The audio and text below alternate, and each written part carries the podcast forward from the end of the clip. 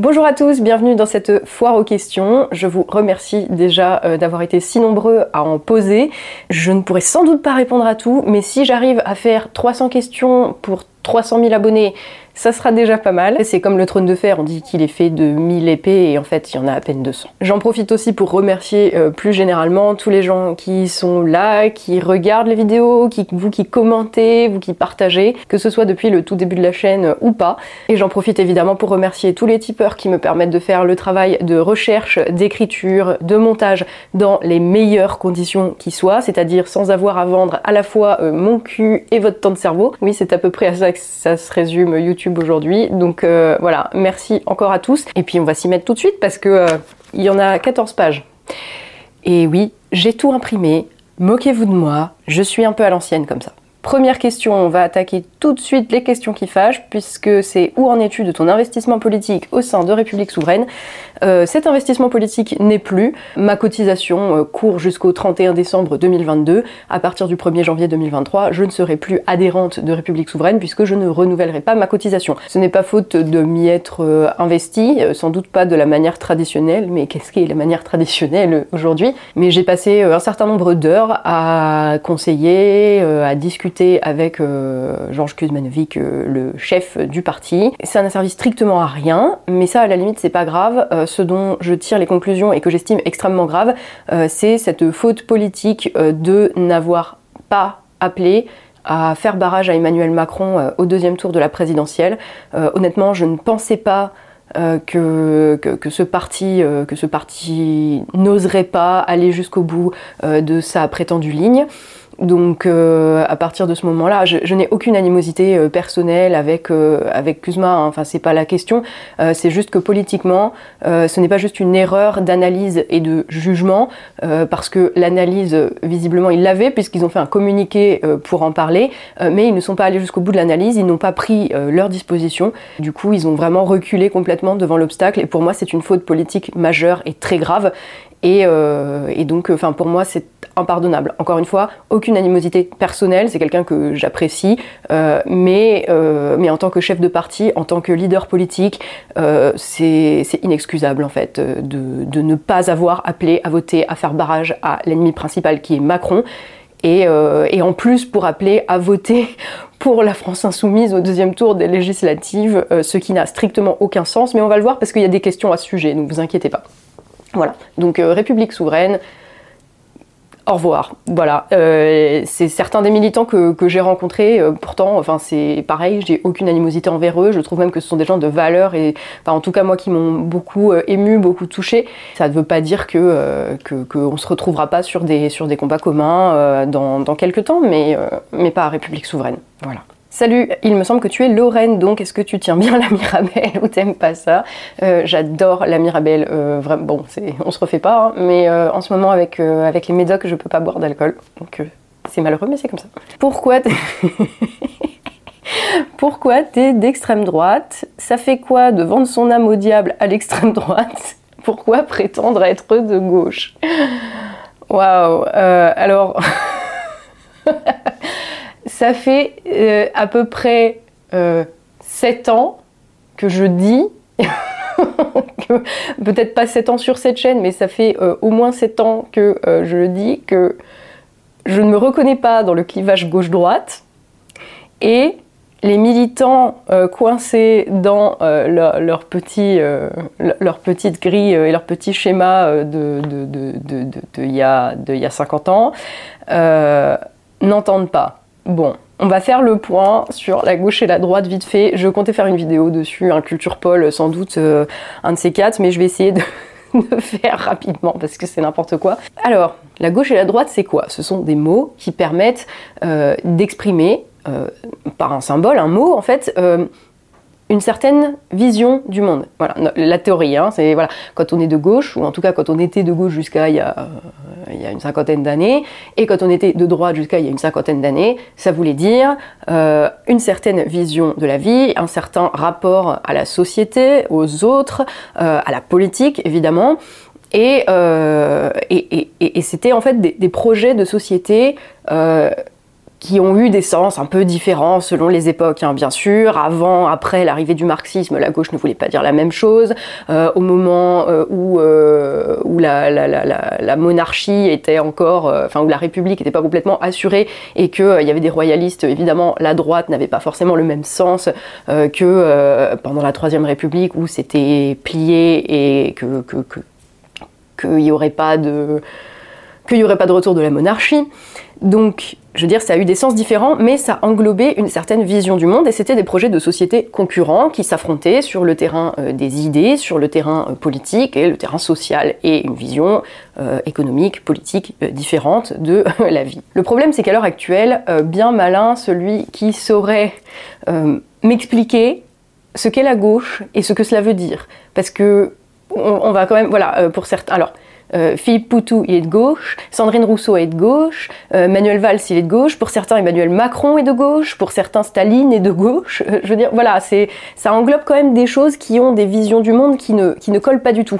Et de la même manière, à droite, alors Éric Zemmour, il est de droite, d'extrême droite, hein, comme Philippe Poutou serait d'extrême gauche, mais on va, on va schématiser.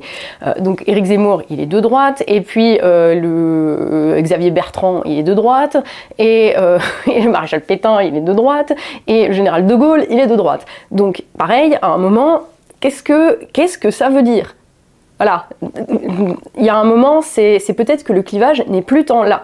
Et moi, ce que je dis depuis des années maintenant, euh, c'est que ce clivage n'a plus tant de raison d'être, pas parce que les mots en eux-mêmes ou que les, les visions du monde en soi ne veulent plus rien dire. C'est que dans le contexte dans lequel nous sommes, la gauche comme la droite les deux ont embrassé la même idéologie. C'est-à-dire que la gauche comme la droite adhèrent à la même vision du monde. La vision du monde qui est euh, hégémonique, c'est-à-dire euh, prédominante, euh, prépondérante dans toute la société depuis, depuis les années 80, on va le faire schématique, qui est la vision néolibérale et mondialiste euh, du monde, de la société et, de, et des choses en fait, et même des individus. Donc à partir de ce moment-là, quand les partis au pouvoir qui sont de gauche, voilà, quand les partis au pouvoir et que les partis au pouvoir qui se disent de droite font tous exactement la même politique avec exactement la même,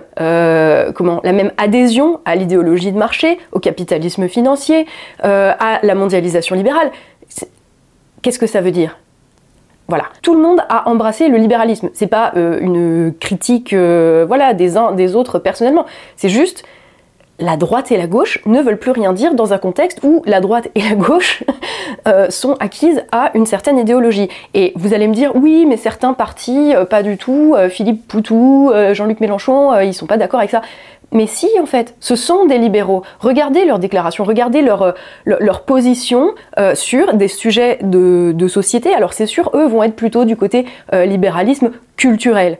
Hérité entre autres de mai 68, et, mais je veux dire, à partir du moment où tu revendiques la liberté de chacun à faire ce qu'il veut dans une société, tu es libéral. C'est pas, pas une critique, encore une fois. Mais Sandrine Rousseau, quand par exemple, ça va être ça, va être des sujets qui semblent mineurs, mais quand elle revendique que les femmes ont le droit de porter le voile dans l'espace public et de venir en burkini à la piscine, euh, c'est du libéralisme. C'est du libéralisme culturel, mais, mais c'en est. De la même manière, à droite, euh, je veux dire, ils sont tous acquis au libéralisme économique. Ils sont tous là, même ceux qui se prétendent plus ou moins souverainistes. Je pense à Olivier Marlex, qui, bon bref, euh, qui euh, nous dit oui, je n'ai aucun problème avec la réforme des retraites telle que euh, voulue par Macron.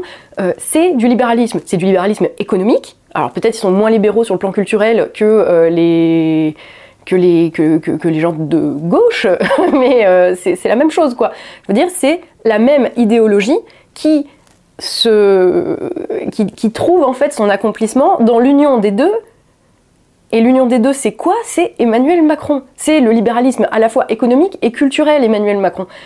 Donc quand la droite et la gauche sont utilisées euh, par euh, les ultras, enfin ceux qui sont libéraux euh, de manière totale, c'est-à-dire Emmanuel Macron et consorts, vous voulez bien m'expliquer en quoi je suis de gauche ou de droite?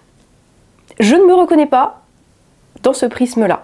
non seulement je ne m'y reconnais pas, mais en plus je pense qu'il est utilisé pour diviser les Français, qui euh, le ressentent hein, quand même. Enfin, je veux dire, euh, les, gens sont très loin d'être cons. Euh, les gens se rendent bien compte que t'as un mec de gauche au pouvoir, un mec de droite au pouvoir, ou un Emmanuel Macron libéral qui fait l'union des deux au pouvoir. C'est la même politique et c'est la même politique contre la majorité sociale, contre les gens, contre la classe des producteurs. Donc le clivage, en fait, pour moi, il n'est pas tant dans euh, la question de est-ce que tu es de gauche, est-ce que tu es de droite, est-ce que tu veux un peu plus de redistribution ou un peu plus de réforme des retraites? La question c'est est-ce que tu es du côté des classes populaires, c'est-à-dire ceux qui ne décident pas, ceux qui sont euh, de droite ou de gauche, mais euh, qui se font niquer la gueule par les mecs au pouvoir, qu'ils soient de droite ou de gauche, ou est-ce que tu es du côté des puissants et des libéraux? Et je veux dire, pour moi, la question, elle est aussi simple que ça. Et aujourd'hui, c'est aussi simple que ça. Voilà.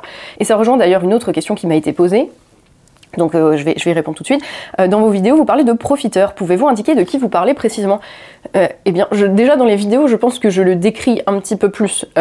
mais je parle d'une classe de la classe dominante à l'heure actuelle, hein, c'est ça, qui ne produit rien, mais organise la société à l'image de ce qu'elle voudrait et se nourrit de l'exploitation de, de, de, la classe des producteurs. Il n'y a pas 36 classes hein, en France, hein, enfin, c'est voilà, c'est quand même assez. Euh, c'est peut-être c'est un peu schématique, mais voilà. Donc, je parle en fait de ce que Marx au 19e siècle aurait appelé la bourgeoisie. Euh, aujourd'hui, euh, le terme est, assez galvaudé parce que pour, quand tu dis la bourgeoisie, on va entendre oui, c'est les gens qui travaillent beaucoup et qui gagnent 3000 euros par mois. Je ne parle pas de ces gens-là. Je ne parle pas des gens qui gagnent bien leur vie travaillant. Je parle des gens qui sont inutiles, je parle des spéculateurs, je parle euh, de euh, tous les consultants euh, qui, qui, sont embauchés avec la complicité des administrations pour aller piller les caisses de l'État, je parle des gens du monde politique, je parle des gens du monde médiatique aussi, tous ces gens qui ne produisent rien et dont la seule préoccupation en fait est de se maintenir comme une classe dominante. Voilà, je pense que c'est assez schématique. Euh, de toute façon, on aura l'occasion d'en reparler dans les vidéos, n'ayez crainte. Mais euh, je, pense que voilà, ça résume à peu près euh, ma pensée sur ce sujet. Alors, va-t-on devoir couper la Wi-Fi et faire pipi dans la douche, comme indiqué dans cet article? C'est un article du Figaro qui dit sobriété, couper le Wi-Fi, pipi dans la douche, doudoune, comment les Français se préparent à passer l'hiver je ne sais pas si on va euh, devoir, mais je sais que ça va être une nécessité pour plein de gens vu, euh, l'augmentation des prix. Ou te situes-tu sur l'échiquier politique Si tu, tu, reconnais, tu te reconnais quelque part, bon, je viens de répondre à cette question. Euh, Es-tu célibataire, marié, des enfants? Joker, en fait, je préfère garder ma vie privée privée. Comment fais-tu pour garder le moral? C'est une bonne question. Je pense que euh, le fait de ne pas être constamment euh, sur mon téléphone, sur les réseaux sociaux et, d'avoir du, recul en ayant une vie à côté euh, de, de, ce travail, enfin c'est pas tant à côté de ce travail parce que je parle quand même, enfin, la politique, c'est un peu, c'est un peu toute ma vie aussi, et j'en parle beaucoup tout le temps en fait, et, même, même dans des situations qui n'ont pas du tout lieu d'être, je me retrouve toujours à parler politique avec les gens. Ça doit être écrit sur ma tête, euh, parlez-moi politique, mais du coup, c'est en, parlant avec des, gens dans, je sais pas, dans mon village, dans ma région, dans au, café, j'en sais rien en fait. En se rappelant que la réalité peut-être euh, n'est pas ce qu'on voit sur les réseaux sociaux et pas au sens euh, oui alors euh, machin, elle a fait des retouches pour avoir un cul plus gros et du coup attention les réseaux sociaux ne vous montrent pas la réalité. C'est pas de ça que je parle. je parle du fait que en regardant les réseaux sociaux, la télé, les, les, infos sur, sur Twitter ou sur, Facebook et autres, euh, on a l'impression que le monde est d'une certaine manière, que les gens pensent tous d'une certaine manière et on se sent, on se sent pas normal, on se sent euh, fou et décalqué.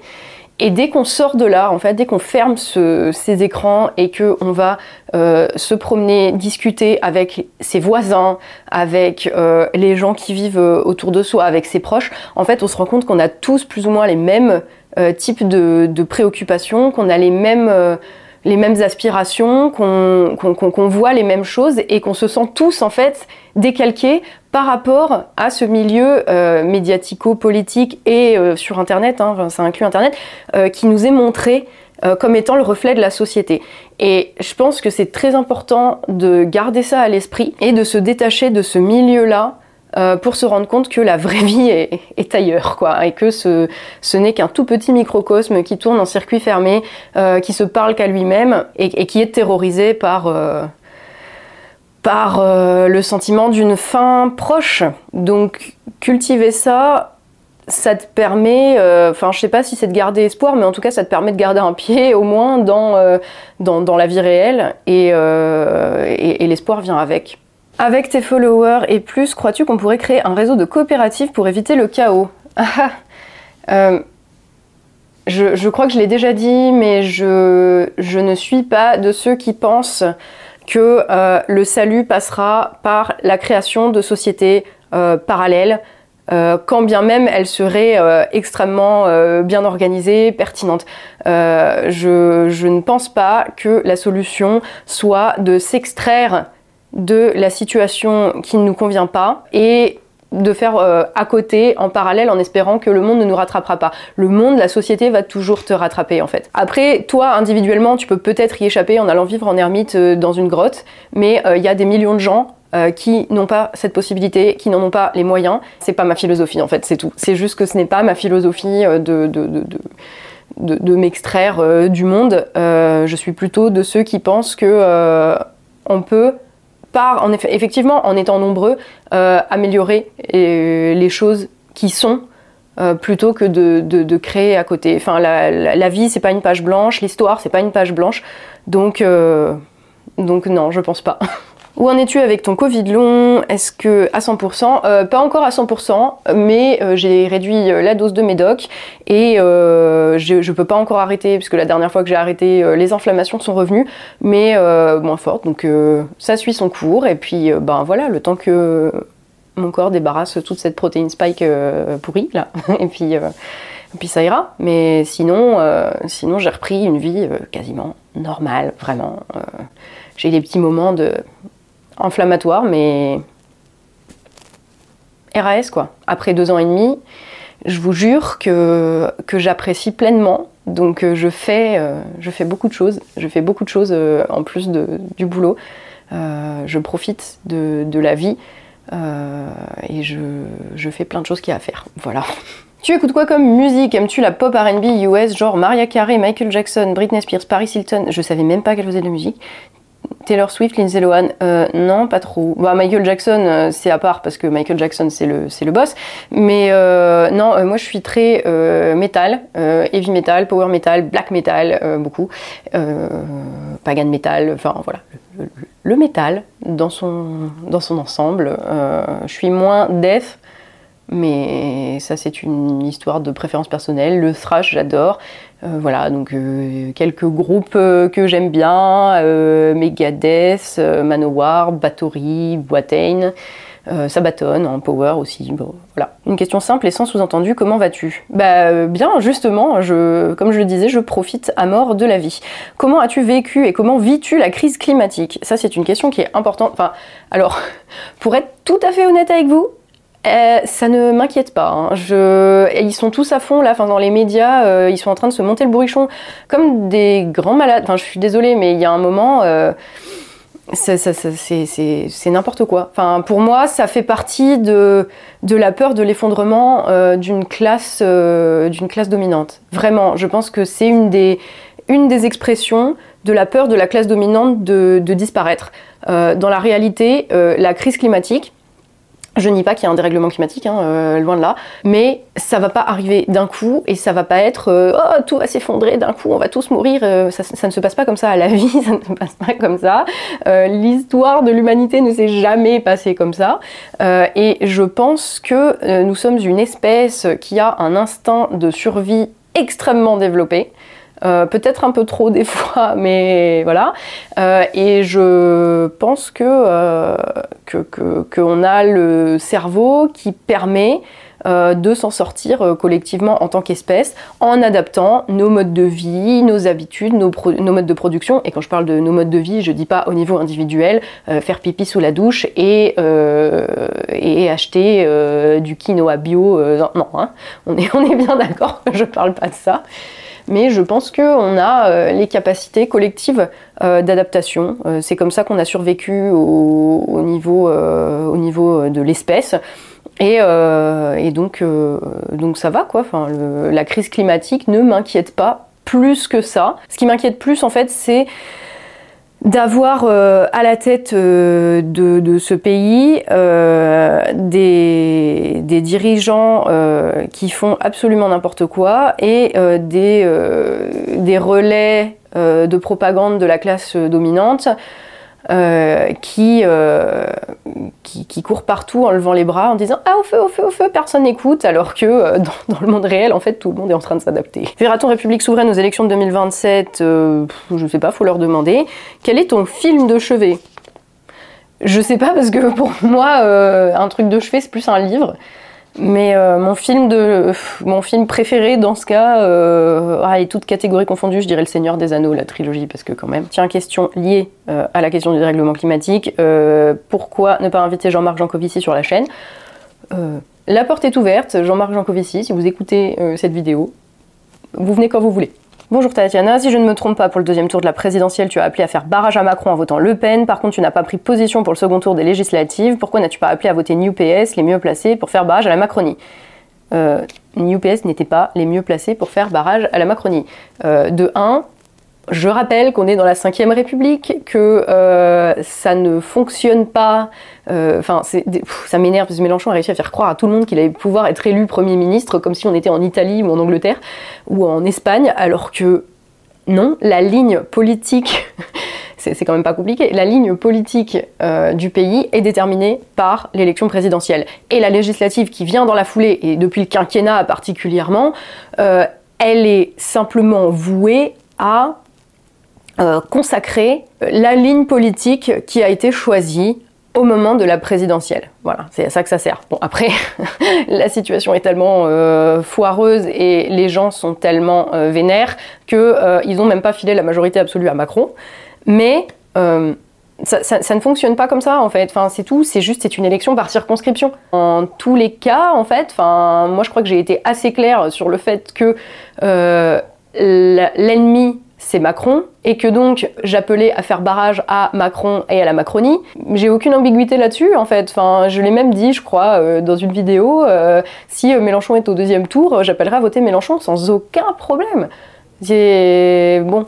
Voilà, le truc, c'est qu'il n'était pas au deuxième tour. Par contre, je note que la New PS n'a pas appelé à voter contre Macron dans toutes les circonscriptions où il n'était pas je note que euh, les partis de la New PS ont tous appelé, plus ou moins ouvertement, à faire élire Macron au deuxième tour de la présidentielle.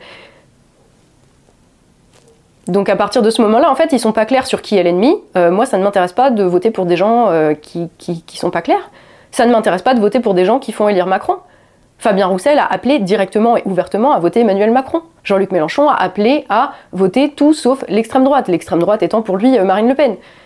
Je voilà, c'est donc qu'ils se reconnaissent plus dans le projet de société d'Emmanuel Macron. La sociologie euh, des votes euh, Mélenchon, UPS et compagnie euh, est beaucoup plus proche de la sociologie de la Macronie. C'est-à-dire, c'est plus des petits bourgeois et des étudiants que des grands bourgeois, mais ça, reste des libéraux. Donc je n'appelle pas à voter pour les voitures balais de la Macronie. Question, peut-on sortir de ce marasme ambiant autrement que par une révolte? Alors euh, une révolte, ça ne suffira pas, hein, je te le dis d'avance. Euh, une révolte, c'est juste une explosion de colère euh, isolée et sporadique. Et s'il n'y a pas de traduction en un projet politique, la révolte en elle-même ne servira à rien. Aussi organisée soit-elle, aussi puissante et aussi rassembleuse soit-elle. Et je pense notamment aux Gilets jaunes. clairement, le défaut des Gilets jaunes, c'était pas les Gilets jaunes, c'était l'absence de propositions politiques qui permettraient qui aurait permis euh, de, traduire les demandes euh, du mouvement des Gilets jaunes en propositions euh, institutionnelles et politiques. Donc une révolte, non, on ne pourra pas sortir de ce marasme ambiant. Ça peut aider, ça peut être un, point de départ, ça peut être quelque chose qui accélère un changement, mais ce n'est pas une solution en soi, ce n'est pas une fin en soi. une révolution peut-être, mais ça dépend même dans quel sens. Avez-vous quelque chose de concret à nous proposer, une sortie du tunnel, une option autre que la politique de leur profit? Avez-vous pensé, je suis sûre que oui, à écrire une refonte de la politique et de l'économie? Bah oui, euh, je, l'ai dit dans ma dernière vidéo, je travaille à ça en ce moment. Donc euh, ça viendra quand quand ce sera possible. Crois-tu souhaitable l'alliance des souverainistes de droite et de gauche, de Kuzmanovic à Philippot en passant par Roussel, Dupont-Aignan, Lassalle, etc. Euh, j'en sais Moi, je la souhaite pas, je m'en fous. Personnellement, hein. après, euh, voilà. Euh, Roussel serait peut-être plus crédible déjà s'il n'avait pas appelé à voter Macron. enfin bon bref, je, non, je, m'en fous. que penses-tu des patriotes? Tes idées semblent assez proches de la ligne directrice de ce parti politique? Non, pas du tout. un parti qui, pendant deux ans et demi, a comme ligne politique la liberté individuelle, ce n'est pas pour moi euh, c'est pas ma ligne, ça. Je suis désolée, hein, mais euh, la seule ligne de, des Patriotes et de Florian Philippot, là, pendant les deux ans de Covid, c'était c'est ma liberté. Eh bien, ma liberté individuelle, personnelle, n'est pas un argument politique, ce n'est pas une ligne, c'est rien. Pour le coup, je, non, je ne souhaite pas travailler euh, avec des gens qui sont libéraux jusqu'au tréfonds. Te présenterais-tu à la tête de la France? Bah euh, non, on va déjà essayer de survivre à 2023 si vous voulez bien. Quelles seraient tes grandes inspirations historiques et littéraires françaises? Historique et littéraire. Euh, donc c'est, ça, inclut, euh, ça inclut la politique, enfin c'est, surtout de la politique ou pas? Je ne sais pas. sinon, sinon Saint-Just et toute la période révolutionnaire qui est quand même un gros vivier de, de pensée politique, de tentatives d'organisation et autres. Euh, enfin, toute la période de Révolution française et qui va jusqu'à Napoléon, qui est aussi un personnage extrêmement intéressant d'ailleurs.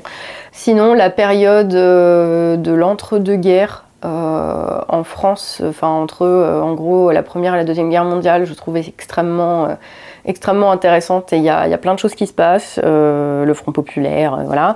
Euh, et au niveau littéraire, peut-être Victor Hugo quand même. Je sais c'est pas très original, mais c'est quand même le, le grand boss. Et, et Aragon, Aragon, j'aime beaucoup. Je vous conseille d'ailleurs la, la, Diane française. c'est un recueil qui a été écrit sous l'occupation, dont j'ai d'ailleurs un exemplaire. Euh, non, vous le voyez pas, il est là-bas. Mais bref, euh, on m'a offert un exemplaire euh, d'une première édition de la Diane française d'Aragon et je trouve ce, recueil de poésie assez phénoménal. Est-ce que tu penses de manière objective que notre pays, nos habitudes, notre mentalité peut changer vers du mieux dans les années à venir? Mais on a tous des espoirs, mais c'est vrai qu'en regardant ce qui se passe au jour le jour, on peut en douter. Donc arrives-tu à garder l'espoir? Bon, j'ai déjà répondu à la question, et oui, je pense que c'est pas que notre pays, nos habitudes, notre mentalité peut changer vers du mieux, c'est que ça, ça va. Il faut quand même y croire un peu. Alors, depuis quelque temps, on sent que vous avez envie de faire plus que de vous contenter de commenter l'actualité. Oui. Vous nous parlez de projets politiques plus concrets. Quels sont-ils exactement? Si je les avais là, je pourrais vous les donner. Comme c'est pas abouti pour le moment. Tu as déjà plusieurs reprises évoqué la possibilité de faire des vidéos sur de grands sujets tels que la décentralisation, la dette publique ou l'Union européenne. Est-ce que ces projets sont toujours d'actualité? Bah, après, euh, c'est des sujets qui se retrouvent quand même beaucoup dans, dans, les vidéos, et notamment dans les dernières vidéos, parce que euh, vu la situation, euh, l'Union européenne ou la question de la dette publique, c'est quand même... voilà. Après, moi, je fais des vidéos qui sont des vidéos à thèse et pas des exposés, donc je vais pas vous faire un, un truc euh, genre euh, bon bah alors euh, la dette publique voilà. C'est pas de c'est pas ce, cette, de cette manière là que, que, je fais mon travail en fait. l'Union européenne c'est pareil c'est un sujet un peu vaste mais par contre j'en parle. Donc c'est pas des projets enfin c'est d'actualité mais c'est pas des projets en fait pour moi. Si tu avais pu vivre dans une époque historique de la France laquelle serait-ce? Pas la Révolution française. Franchement je sais pas combien de temps j'aurais gardé ma tête mais la Révolution française clairement Félicitations pour les 300 000, merci, nous sommes nombreux à te soutenir, merci. La question est la suivante, la France peut-elle retrouver une souveraineté malgré une large partie de sa dette possédée par des puissances étrangères? Non. Après, la dette, euh, c'est jamais que des chiffres euh, qui peuvent se rayer. Ou encore, la crise de l'énergie peut-elle nous débarrasser de nos guignols nationaux? Je ne sais pas, mais elle pourrait bien nous débarrasser déjà de nos guignols supranationaux, ça serait pas mal. Pensez-vous que la France est une plutocratie? Mais qu'est-ce qu'il a à voir, ce pauvre Pluto? Le pauvre chien? Non, j'ai bien compris que vous demandiez si c'était une plutocratie. Euh, c'est pareil, c'est pas comme ça. En fait, je, je cherche pas forcément à coller des étiquettes à tous les enfin à toutes les situations. Je cherche déjà à comprendre la situation et à essayer de la décrire euh, et, l'étiquette elle viendra après en fait. Euh, avez-vous des idées concernant de possibles changements institutionnels qui devraient être mis en place pour permettre à notre pays de ne plus être une plutocratie? Oui, donc en fait la réponse était dans la question, il fallait que je dise oui, c'est une plutocratie.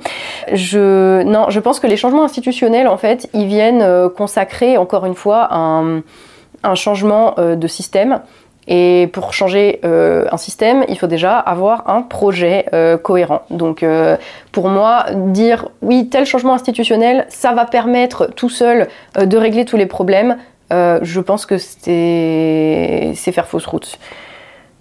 Quelle fut ta plus grande désillusion et comment l'as-tu surmontée? Alors ça c'est une question difficile. Hein. Très honnêtement, enfin, ça va se tenir à, je pense à des gens, à avoir fait confiance à des gens, surtout dans le domaine politique et puis euh, m'être rendu compte que, que, en fait ils bossaient pour leur gueule ou qu'ils n'étaient pas ce qu'ils prétendaient ou que, euh, ou, que, que je me suis fait utiliser. Euh, voilà.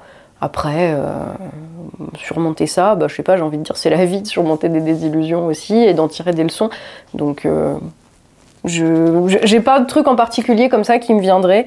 Ou alors j'en ai, mais ça concerne des gens, enfin je, je vais pas donner de nom, donc voilà, ça c'est ma réponse. Tu parles de livres que tu as dû lire pour faire des vidéos. Je t'ai déjà entendu faire des références à Zola, Machiavel, Orwell. Est-ce que tu pourrais nous conseiller de nous parler plus globalement des livres qui ont forgé ta pensée politique? Ah, vous êtes, euh, voilà, c'est des questions vastes, quoi, que ce soit des romans, des livres d'histoire ou de philo. Euh, euh, bah, je vous ai dit déjà Aragon, la Diane française, vous allez rigoler, mais un livre qui m'a vraiment, enfin, qui, je sais pas, qui a changé un truc en fait dans mon cerveau à la lecture de ce livre, euh, c'est le manifeste du Parti communiste. Euh, j'étais ado euh, quand je l'ai lu, il traînait sur une table de nuit, je l'ai lu en... je, voilà, je, je l'ai lu parce qu'il était là, et ça a changé ma vision du monde, vraiment. 1984 de George Orwell, probablement quand même, parce qu'il est extrêmement puissant ce livre, et pas juste sur le côté, oui, le totalitarisme, etc., mais sur comment il explore euh, la question du langage et comment le langage définit la pensée, comment ce qui contrôle l'histoire contrôle le présent et ce qui contrôle le présent contrôle l'avenir, qui explore aussi euh, toute la question de la double pensée. Et enfin, pour moi, c'est vraiment un bouquin qui, qui, qui est encore parlant aujourd'hui et pas vraiment, enfin, pas tant sur la question du totalitarisme qu'il critique, euh, lui c'est une critique euh, par rapport au stalinisme, mais qui est vraiment actuel sur, euh, sur la question du langage, comment on essaye de contrôler le langage, de nous obliger à utiliser des mots pour, contrôler, pour contrôler notre manière de penser, comment appauvrir la langue et, virer des mots du dictionnaire, enfin c'est comme ça qu'ils font dans 84 chaque année, ils expurgent en fait le dictionnaire de mots de manière à ce que euh, les gens ne puissent plus exprimer ce qu'ils ont à l'intérieur et de manière à pouvoir les, garder euh, très dociles euh, comme des moutons. Et, je trouve ça aussi très pertinent par rapport à aujourd'hui euh, le mouvement euh, Wok Wok là, qui, qui, cherche à, nous obliger à utiliser une certaine langue pour nous obliger à penser d'une manière différente, à penser aussi contre nous-mêmes via la double pensée. oui, oui, les hommes sont bien des femmes, etc. Enfin, franchement Orwell.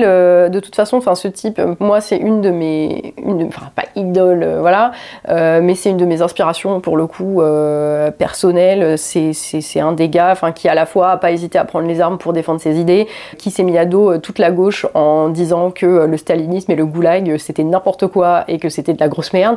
Et c'est enfin quand la, droite, pour le coup à l'époque ça avait un sens, a essayé de l'utiliser, il les a envoyés balader. Il a tenu sa ligne de conduite, toujours sur la question de la décence ordinaire, la décence des gens ordinaires. Enfin franchement Orwell, voilà, George Orwell, il est au-dessus de, de, tout le monde. en, tant que, en tant que personnalité historique, au moins. Sinon, dans les trucs plus récents, bah, euh, j'ai euh, là euh, le bouquin de, Jérôme Sainte-Marie, Bloc populaire, une subversion électorale inachevée. et je vous le conseille. je vous le conseille parce que c'est bah, très actuel, hein, mais je pense que.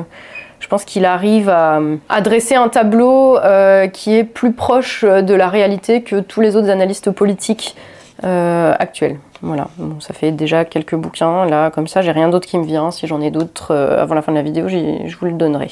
Peux-tu expliquer comment tu procèdes pour tes relevés d'infos, ton tri, tes récaps? Comment en arrives-tu à être aussi à l'aise, captivante et pertinente dans ton discours? Bah, c'est gentil, mais je n'ai aucune idée de. Enfin, je. J'en sais rien. Euh, ton parcours, euh, j'aimerais être à ton niveau en termes de pertinence d'argument et d'efficacité du discours. Je, je sais pas, c'est beaucoup de travail, mais Mais bah, mon parcours, euh, en plus, enfin, j'ai pas du tout, euh, bah, j'ai pas du tout fait Sciences Po, ce qui peut expliquer cela. Enfin, pour moi, c'est une fabrique à crétins, euh, pas possible. Mon parcours, j'ai fait, j'ai fait une prépa littéraire parce que j'avais tout le temps le nez dans les bouquins, donc j'ai toujours été à fond, voilà, hein, chacun ses délires. ensuite, j'ai fait deux licences spécialisées en traduction anglais-espagnol. Le truc, c'est que, enfin, moi, quand j'étais au lycée, je voulais faire ou du journalisme ou de la politique. Euh, c'est marrant parce que c'est un petit peu les deux. Euh, maintenant que je fais, c'est à la, croisée un peu des deux, c'est bizarre finalement, c'est un peu ce que je voulais faire. Euh, et, et le truc c'est que je voulais, je voulais aller à Sciences Po et en, en prépa, il y avait une prépa Sciences Po pour passer les concours, etc. Et en fait j'ai vu le profil des gens qui étaient dedans et je me suis dit mais, mais non. ça va pas être possible. Euh, je vais trouver ma voie euh, autrement. Je, je veux pas rentrer dans ce moule-là. Donc, euh, donc voilà. Ensuite, j'ai fait deux masters recherche en civilisation britannique et en civilisation espagnole. Donc peut-être que tout ça, enfin entre la prépa, les masters recherche et autres, ça m'a aider à, obtenir, acquérir des méthodes de travail sur, euh, je sais pas comment, comment faire des recherches, comment croiser des informations, comment synthétiser. Euh, mais disons que je, j'en sais rien en fait. Je, je fais ce que j'ai l'impression que je dois faire et je me pose pas plus de questions que ça. J'ai acheté jusqu'ici Tout va très mal que tu as écrit avec Greg. Je voulais donc savoir où en étaient tes relations avec lui et si d'autres projets en commun vont voir le jour. Euh, a priori, euh, non. Enfin, j'en sais rien. Euh, je, ne sais pas. A priori, c'est pas à l'ordre du jour pour rebosser ensemble. Et c'est ouf, quoi, que tu me parles de jusqu'ici Tout va très mal parce que c'est. c'est tellement. Enfin, j'ai l'impression que c'était dans une autre vie. Enfin, il s'est passé tellement de choses depuis. maintenant, à chaque fois que je l'ouvre, alors je je l'assume totalement et il y a, j'ai aucun souci et j'en suis même fière euh, parce que c'est, voilà, c'est une étape de ma vie, mais vraiment pour moi c'est ça, c'est, du passé en fait. Jusqu'ici tout va très mal.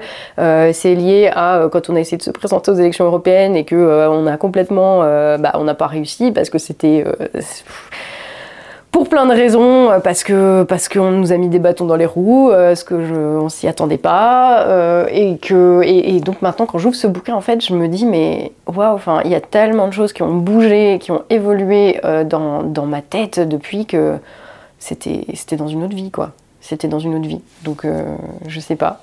Peut-être que dans cette nouvelle vie, il y aura un projet commun avec Greg Tabibian, mais pour le moment c'est pas à l'ordre du jour. Je suppose que ton travail ne se fait pas sans le lot de menaces d'intimidation qui vont avec. Au-delà des réseaux sociaux, as-tu déjà eu des problèmes IRL Oui. Et si oui, comment gères-tu ça? Euh, ça dépend des problèmes. Hein. Euh, des problèmes IRL, oui. Il y a déjà des gens qui ont débarqué chez moi quand j'habitais à Paris. Euh, voilà, qu'ils avaient trouvé mon adresse, je sais plus, via le fil d'actu ou un truc comme ça. Euh, donc ouais, il y a déjà des gens qui, ont déboulé chez moi, euh, puis des gens qui ont obtenu mon numéro de téléphone et qui m'ont harcelé et c'était c'était super relou. Euh, j'ai déjà eu aussi des gens qui m'ont suivi, enfin qui m'envoyaient plein de mails et tout ça et qui m'ont suivi partout où j'allais et c'était assez flippant. Euh, donc oui, après comment je gère, bah, ça dépend de la situation en fait, enfin, ça, dépend. Donc aurais-tu une liste de livres politiques, philosophiques ou même fiction que tu conseillerais avoir lu dans sa vie? 4-5 livres de préférence parmi... Ah c'est directif, hein 4-5 livres et de préférence parmi ceux que tu estimes être passés sous le radar pour éviter de citer Machiavel que je vois m'irater en fond de chaque vidéo. Euh, donc 1984, euh, Sun Tzu, l'art de la guerre, très très important. Un bouquin qui, n'a rien à voir, mais 12 euh, règles pour une vie de Jordan Peterson. Euh, j'aime beaucoup ce, ce bouquin. Le deuxième est moins bien. Euh, quand il parle de politique, il est moins efficace. par contre, quand il parle de psychologie et de développement personnel, il est vraiment super intéressant. Jordan Peterson, enfin ça, t'aide à remettre un peu de l'ordre dans ta tête, c'est pas mal. et autre révélation, tiens, auquel je, à laquelle je n'ai pas pensé il y a deux minutes. L'enracinement de Simone Weil, donc pas Simone Veil, Simone Weil, W-E-I-L, qui moi a été euh, aussi un, tu sais, quand t'es frappé par la foudre, euh, euh, philosophiquement parlant, euh, ben, ça a été un peu ça. Donc je vous conseille l'enracinement de Simone Weil aussi. Je suis belge, est-ce que ça te dérangerait de venir t'installer en Belgique et de faire des vidéos sur notre système politique belge et venir faire de la politique en Belgique que je puisse voter pour toi? Non, je suis désolée, mais c'est beaucoup trop compliqué la Belgique. Le système politique belge, désolée, il va falloir vous trouver votre porte de sortie à vous, je, je ne m'occupe pas de ça. non mais je rigole, mais c'est vrai que c'est non la, politique belge pour moi c'est beaucoup trop compliqué. Euh, désolé. Euh, que penses-tu de la vidéo debunk de ta vidéo sur le Que penses-tu de la vidéo debunk de ta vidéo sur le traitement du Covid long par des professionnels de santé? Est-ce que ça t'a fait réfléchir? La vidéo euh, de debunk de quoi exactement? De mon expérience que je raconte en disant que c'est mon expérience ou le debunk d'un spécialiste en pathogénèse virale par euh, une toubib du planning familial? Est-ce que ça m'a fait réfléchir? Réfléchis-tu les sujets de tes vidéos avec d'autres personnes ou ce que tu dis est-il le fruit de tes recherches et réflexions personnelles? Euh, Bah, on n'est jamais tout seul hein, dans la vie déjà. Enfin, c'est, on n'est jamais euh, tout seul euh, dans une grotte à faire des recherches et des réflexions personnelles. Tout est nourri, tout est alimenté par les conversations, par les discussions que j'ai avec d'autres gens, avec mes proches, avec les gens que je rencontre, etc. Donc, en ce sens, c'est jamais toute seule euh, que je fais les choses. Après oui, sinon euh, bah, c'est moi qui écris. Euh, enfin sur ma chaîne, sur le fil d'actu c'est encore différent, on est une équipe. donc là oui, on discute des sujets ensemble. c'est pas moi qui écris, etc. Mais sur ma chaîne, oui je fais, je fais tout toute seule en fait. J'ai été très étonnée que tu n'aies fait aucune vidéo sur l'alliance des gauches. En fait, pourquoi n'avoir sorti aucune vidéo entre le deuxième tour des présidentielles et la fin des législatives? Parce que j'avais besoin de vacances et que c'était une période de merde.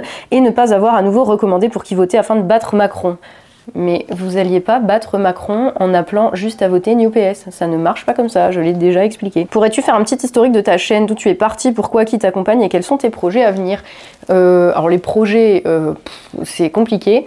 L'historique de la chaîne, bah, il y, a eu deux chaînes en fait. Il y a eu euh, le fil d'actu qui était à la base monté, on était une petite équipe de un peu moins d'une dizaine de personnes. On voulait faire un journal comme on aurait aimé euh, peut-être en voir à la télé, enfin avec nos moyens évidemment. En 2017, au moment de l'élection de Macron, euh, ça a clashé au niveau de la ligne, donc euh, on est chacun parti sur des chemins séparés.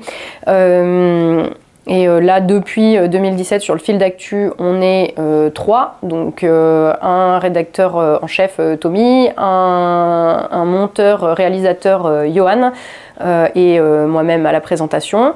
Et avec, euh, on a eu l'aide ponctuelle de quelques autres personnes, mais, mais c'est cette petite équipe-là qui est le cœur du fil d'actu.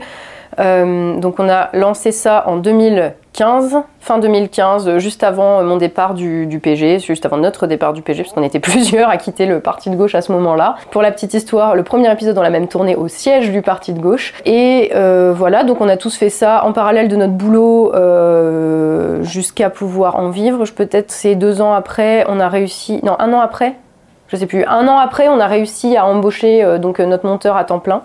Et euh, sur ma chaîne, euh, c'est venu euh, du fait que peut-être le format du fil d'actu était un peu trop journalistique et que j'avais envie de, faire plus des choses, des vidéos à thèse justement, de l'analyse, de pas forcément me limiter à un format, à, une manière en fait d'expliquer l'actualité. Ça m'a paru bien complété en fait. Enfin, c'était, en tout cas, ça répondait à un besoin de, ma part qui était de d'en parler plus librement, plus directement, voilà, de de, donner aussi beaucoup plus mon opinion, parce que dans le fil d'actu, euh, c'est beaucoup plus cadré, c'est beaucoup plus carré. Et, euh, voilà, donc j'ai lancé ma, chaîne à côté. Je travaillais euh, en parallèle de la chaîne, enfin des chaînes du coup, jusqu'à pouvoir en vivre, et c'était en 2018. Quand est-ce qu'on va se débarrasser du poudré à la moumoute à coup de fourche dans le cul? Bon, vous imaginez bien que je vais pas répondre à cette question, mais ça me fait rire. Tu es plutôt danette choco ou vanille? C'est pas du tout mon genre de dessert, euh, vraiment pas. Pourquoi la France soutient-elle des nazis en Ukraine? Peut-être parce que euh, nos dirigeants sont à fond euh, dans l'Union européenne et que l'Union européenne c'est un peu le quatrième Reich. Ça y est, je l'ai dit. Salut, que faut-il faire pour que le gauchisme arrête de nier le réel? Part du principe que tu ne peux pas forcer les gens à penser euh, de ta manière. S'ils veulent nier le réel, si c'est leur, euh, si c'est leur mode de pensée, en fait, tu vas pas pouvoir les changer. Je pense que c'est vain d'essayer de, d'empêcher les autres euh, de nier le réel. Tout ce que tu peux faire, c'est toi essayer de, de, le comprendre dans sa totalité, et y compris tous les points et tous les aspects qui te dérangent, et d'essayer de le décrire avec le plus de précision pour être au plus proche possible de, de, de, la réalité. Mais, mais pour les autres je pense que c'est pas possible. Dans beaucoup de tes vidéos, tu as un accent gaulien. Ma question est es-tu d'une certaine manière gaulliste euh, bah, on serait en 1950 ou en 1943, je pourrais te répondre. Là, aujourd'hui, le gaullisme, enfin, il faut un De Gaulle pour qu'il y ait du gaullisme. Donc, euh, ceux qui se revendiquent du gaullisme aujourd'hui, euh, c'est les plus libéraux, c'est ceux qui nous ont vendus aux Américains et à l'Allemagne. Donc, j'ai un peu de mal, tu vois. Donc, je, je sais pas. Une autre question un peu moins personnelle. Penses-tu que nos élites font exprès d'être aussi nuls ou est-ce qu'il y a autre chose? Ben, on fait pas exprès d'être nuls. ils ont un intérêt commun euh, c'est-à-dire la perpétuation de leur système, euh, c'est-à-dire du système qui, permet leur survie. Euh, et en plus, ils sont très mauvais à ça. C'est-à-dire qu'à la fois, ils sont malveillants et nos ennemis, et en même temps, ils sont nuls. Tu vois, c'est le, le en même temps macronien. Crois-tu qu'une France qui a élu deux fois Macron mérite qu'on fasse des efforts pour elle? N'as-tu pas l'impression parfois de frapper avec une épée dans l'eau avec ton travail de qualité? Le médiocre gagne partout c'est pas ma vision des choses en fait. Enfin, je me dis pas, euh, oh, je fais un super travail, euh, les gens ils me méritent ou pas quoi. C'est, je fais ce que j'ai à faire, euh, je fais ce que je considère que j'ai à faire et, et, et, je me pose pas la question de est-ce que, les gens sont assez bien, est-ce qu'ils pensent assez bien, est-ce qu'ils votent assez bien. je, je sais pas, je, je pense pas du tout les choses comme ça, donc je fais ce que ce que je pense être juste et, bon. Voilà. Euh, le reste, euh, ce, n'est pas de mon ressort en fait. C'est vrai que tu as neutralisé une racaille en lui liant les mains dans le dos et en le baillonnant avec un foulard. J'aimerais beaucoup. Comment allez-vous? Euh, Bah ça va. tout simplement. Et que pensez-vous de nous, votre communauté? Euh, bah je j'en sais rien parce que vous me connaissez beaucoup mieux que je ne vous connais. Donc euh, c'est je sais pas c'est une communauté humaine. Je vous remercie d'être là surtout en fait. Mais euh, j'ai pas de, de, jugement à porter euh, sur vous euh, sur sur ce que vous êtes quoi. Par contre je veux bien que dans les commentaires vous me parliez de vous en fait. Parce que vous vous me connaissez assez enfin, bien dans voilà dans la mesure de, du fait que vous me voyez toutes les semaines sur votre écran euh, dire ce que je pense. Euh, mais moi, en fait, je, ne vous connais pas. Donc, euh, parlez-moi de vous dans les commentaires. Hum, je suis un peu mal à l'aise, mais j'admets que j'aimerais savoir combien tu gagnes, chaîne YouTube, livre, etc. alors, je vais y revenir. Si tu penses être fiché S ou surveillé, oui, j'ai déjà été suivi, c'est clairement à force de dénoncer des vérités qui dérangent, je ne sais pas si c'est à force de dénoncer des vérités qui dérangent, je pense que c'est euh, du fait de mon activité qui touche à la politique euh, et que, euh, et que voilà, j'ai été militante, je suis quelqu'un d'engagé, donc forcément à partir de ce moment-là, tout le monde Enfin, il suffit que tu aies participé une seule fois à une manif pour être fiché. Donc personnellement, je pense que je le suis. Mais c'est pas. Voilà, bon, c'était un peu plus flippant quand on a essayé de lancer un mouvement politique avec Greg et qu'il euh, y avait des gars qui nous suivaient et qui nous enregistraient. Bon, c'est sûr, ils, ont pas ils auraient pu envoyer quand même des mecs un peu plus discrets. Euh, d'ailleurs, ça nous a bien fait rigoler. Mais disons que voilà. Donc euh, ça, c'est sûr. Si je pourrais m'entendre avec Julien Rochdy ou ses apparentés c'est ma réponse. Et euh, combien je gagne? Alors euh, les livres, ça rapporte pas grand-chose. Hein. Enfin, c'est, on a touché euh, de mémoire 1500 euros à deux avec Greg, enfin 1500 euros chacun avec Greg la première année. Et sinon, depuis, c'est 300 euros par an hein, les bouquins. la chaîne YouTube, alors il y a la monétisation. Euh, qui, selon l'algorithme, selon la publicité, enfin, ça dépend en fait de, de, trucs dont seul YouTube a le secret. Euh, mais en gros, je gagne avec juste euh, sur YouTube, avec la monétisation YouTube, c'est entre 500 et 1000 euros les bons mois. Mais par mois, voilà. Plus après, il y a Tipeee, et pareil, ça dépend de, de, des, mois en fait ça dépend euh, de vous enfin voilà euh, je suis très, très je suis pas du tout à plaindre hein. enfin ça va hein. mais en gros c'est euh, entre de manière générale entre 1005 et 2005 par mois sur Tipeee. Après, Tipeee prend une commission de 6 à 8% là-dessus.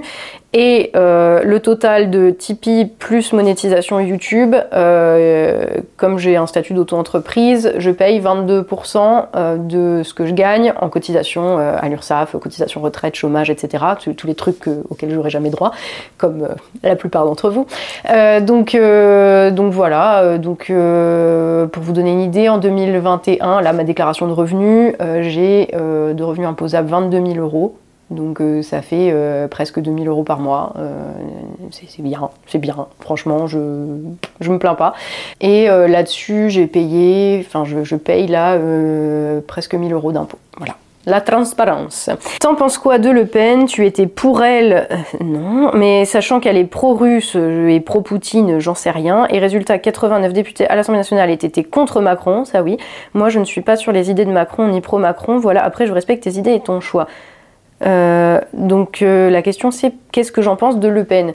Je pense que elle représente en grande partie par défaut, mais c'est une réalité, les classes populaires, que les classes populaires l'ont choisi euh, pour les représenter. Je pense que euh, les classes populaires euh, ont influencé énormément sa ligne et qu'elle est obligée, enfin elle a été obligée par, par le truchement de la chimie politique de changer vachement son, discours et même le fond hein, de, son discours, le fond de sa pensée sur un certain nombre de sujets du fait qu'elle est le réceptacle des aspirations euh, des classes populaires et, de la France qui travaille, hein, parce que c'est ça, hein, tous les gens entre 25 et 65 ans euh, ont mis Le Pen en tête au premier tour. Euh, voilà, c'est une réalité. Donc les gens qui, sont, qui travaillent ou qui sont en âge de travailler ont très bien compris qui était l'ennemi et ne se sont pas trompés de cible. mais bref, et et du coup, elle, enfin après elle en tant que personne, je, m'en fous. je pense que elle l'a pas vraiment. c'est terrible parce que elle représente les, classes populaires et en même temps, elle n'a pas de projet euh, solide euh, pour moi qui, qui permettent, même si un jour elle arrive au pouvoir, d'aller jusqu'au bout de son idée. Donc euh, c'est assez compliqué. Je pense qu'elle a une bonne intuition politique. Est-ce que si jamais elle était un jour au pouvoir, est-ce que sa condition euh, euh, personnelle de, bourgeoise reprendrait le dessus? Est-ce qu'elle euh, ferait un meilleur boulot que Macron? Je, n'en sais rien. Je n'en sais rien. Je sais juste que le, truc c'est que c'est ouvert en fait. Et les gens qui n'ont pas voté Le Pen en se disant que c'était pire que Macron, vous vous êtes vraiment, vous avez fait une erreur de, de, jugement, mais une erreur politique mais monumentale. Euh, parce que dans tous les cas, en fait, dans la situation de crise, et la situation de crise, on la voyait venir déjà avant la présidentielle, la situation de crise là, qui est la nôtre et qui va être la nôtre de pire en pire là, ces prochaines années, euh, il vaut mieux avoir euh, quelqu'un euh, dont on ne sait pas complètement ce qu'il va faire et qui va être quand même influencé par son électorat, à savoir les classes populaires, que quelqu'un qui est un ennemi déclaré euh, de la France et euh, des, Français dans leur majorité. Donc je, maintiens que ça aurait été sans doute plus, plus facile de faire changer quelque chose à la politique et à notre système institutionnel avec Le Pen au pouvoir qu'avec Emmanuel Macron. Voilà, avec Emmanuel Macron, on sait à quoi s'attendre. Avec Le Pen, c'était beaucoup plus ouvert. le champ des possibles était ouvert et euh, elle aurait euh, de toute façon dû céder au moins en partie, au moins en partie à sa base électorale euh, qui était classe populaire et force productive de ce pays.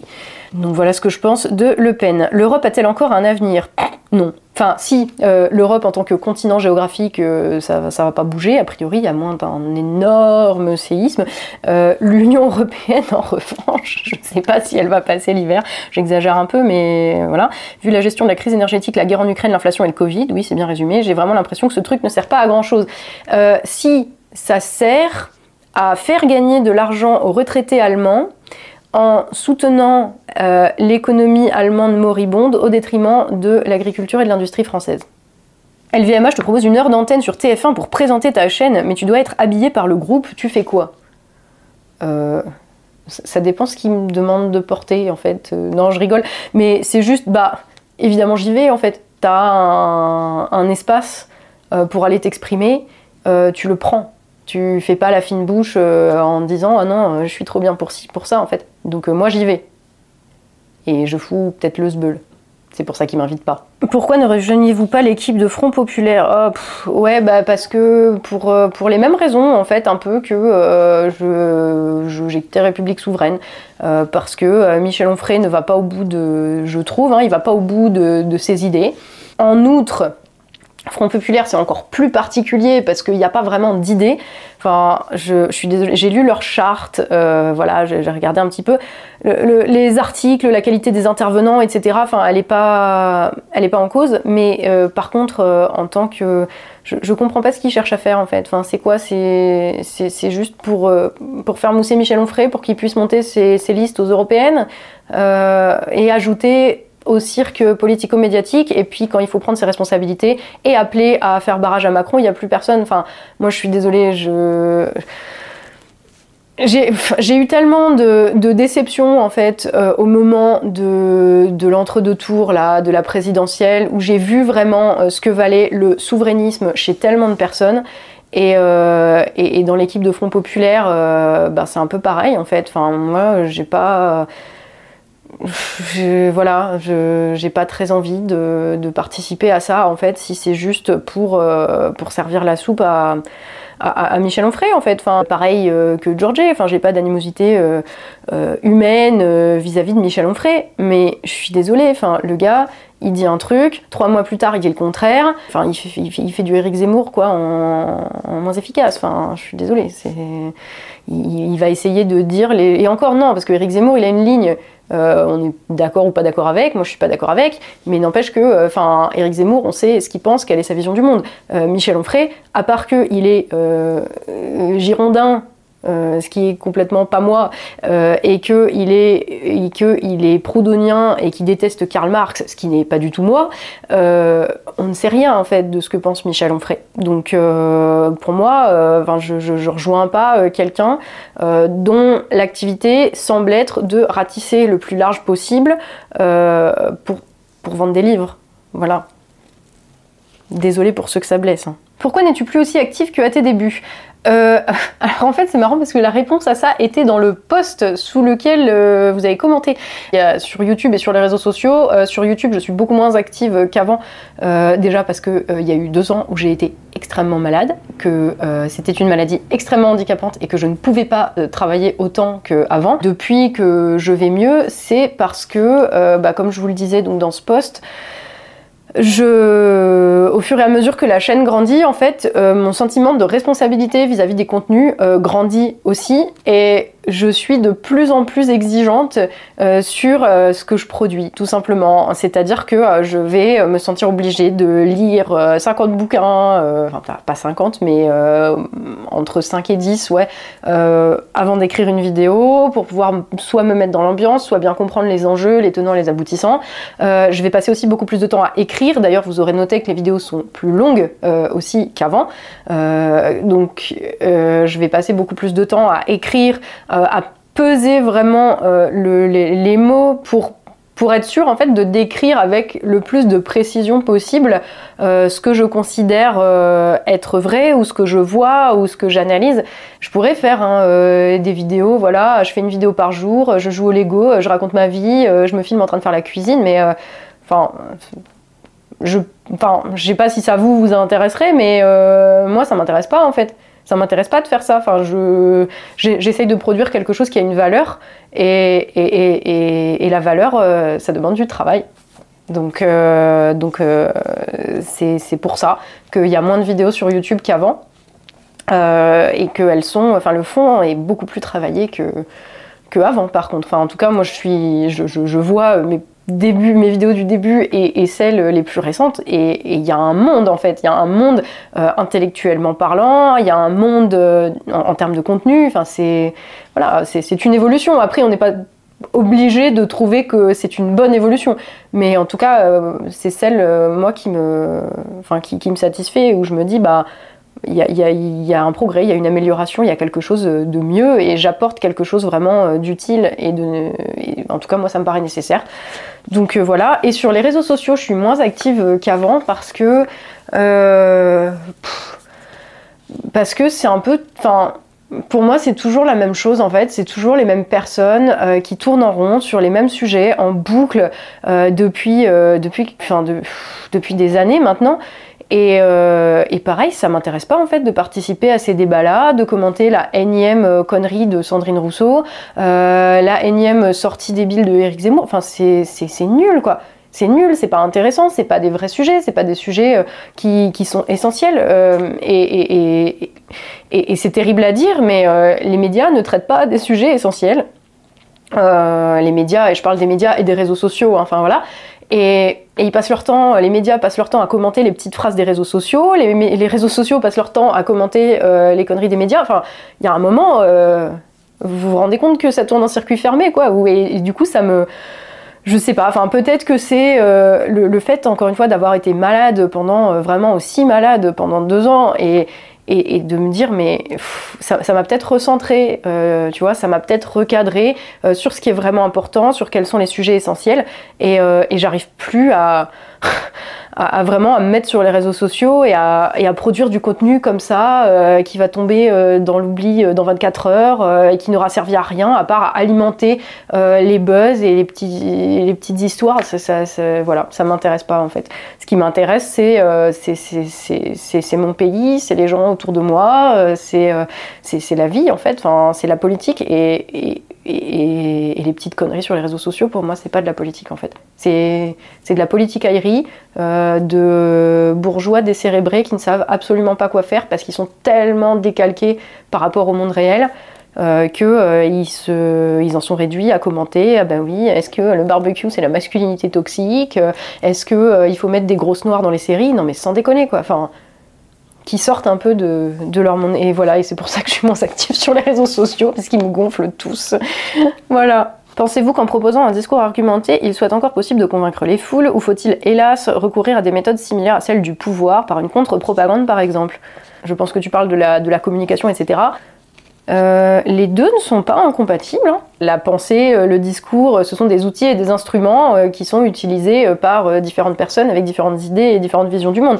Donc c'est pas les méthodes du pouvoir déjà, ce sont des, instruments. Enfin c'est comme un couteau, n'importe qui peut en utiliser. Hein. Il y a un mec qui peut l'utiliser pour couper des tomates et l'autre gars il peut l'utiliser pour aller tuer des gens. Enfin c'est pareil. Ces méthodes-là, elles n'ont rien de honteux.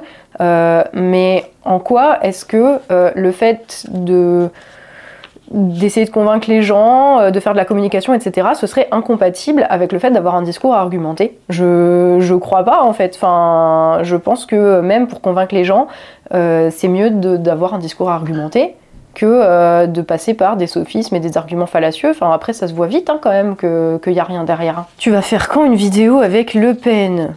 Euh, bah, Je sais pas si elle veut. voilà, si, si, vous voulez, venez. Ferais-tu une vidéo?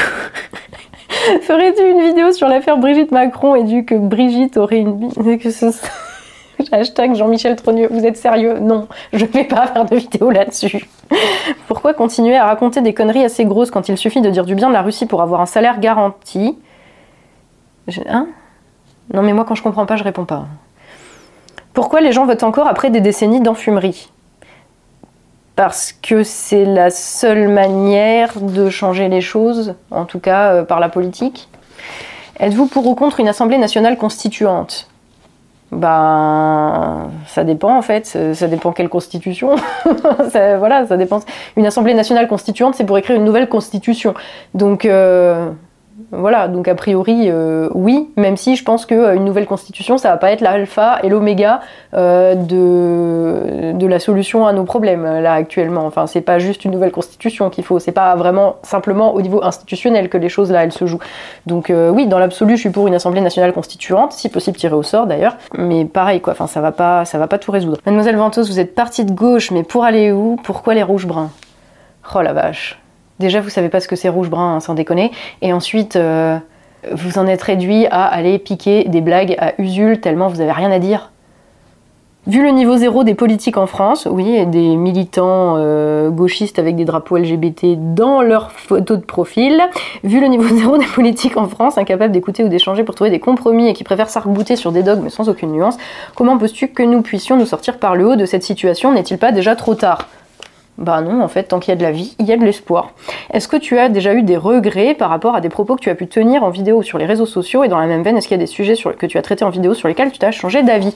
Ouais, si, si, euh, la vaccination obligatoire euh, pour le Covid. Euh, honnêtement, enfin, moi à la base j'étais contre le pass vaccinal, c'était pas la bonne manière en fait de faire, euh, de, priver les gens euh, du droit d'aller à tel tel tel endroit euh, parce qu'ils n'étaient pas vaccinés, en même temps en leur disant ah ben oui hein, mais vous êtes libre, hein, vous choisissez etc. Mais par contre si vous ne vous faites pas vacciner, vous êtes des connards, vous pensez mal, vous êtes des complotistes etc. Ça, enfin je, suis désolée, c'est inadmissible en fait. Enfin, ça, c'est un raisonnement totalitaire vraiment parce qu'on veut forcer les gens à penser d'une manière certaines, alors que euh, le rôle d'un gouvernement, c'est d'établir euh, des lois, et la loi, oui, des fois c'est contraignant, c'est soit tu es obligé de faire quelque chose, soit tel truc est interdit, mais on ne t'oblige pas à être d'accord, on te dit juste, ben non, si tu tues quelqu'un, tu vas en prison, et, si tu, prends de la drogue, et eh ben, c'est interdit, donc tu vas avoir une peine appropriée au crime, au délit, enfin à l'infraction pénale en tout cas que tu as commise. Euh, le pass vaccinal, euh, c'était vraiment une honte parce que euh, ça faisait vraiment, on essaye de...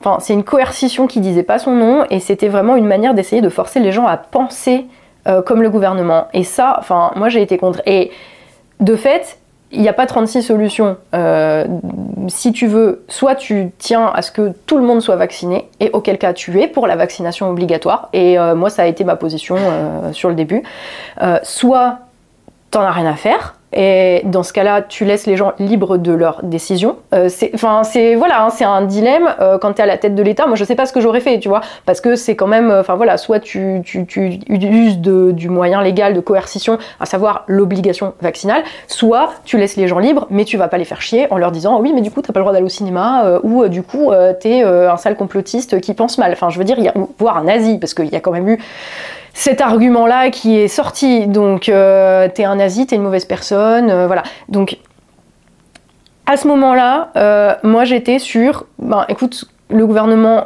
tient à ça, qu'il prenne ses responsabilités, je suis pour l'obligation vaccinale. Voilà. au moins, ça rend les choses claires.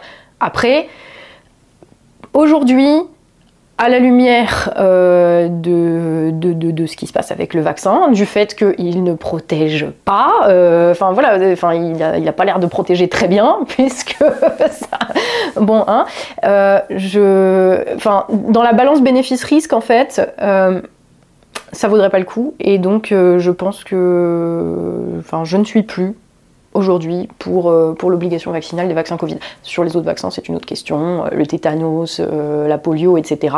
évidemment, je suis pour. sur sur le, vaccin Covid, non, c'est n'importe quoi. Ça a été géré n'importe comment en plus. Donc, donc voilà.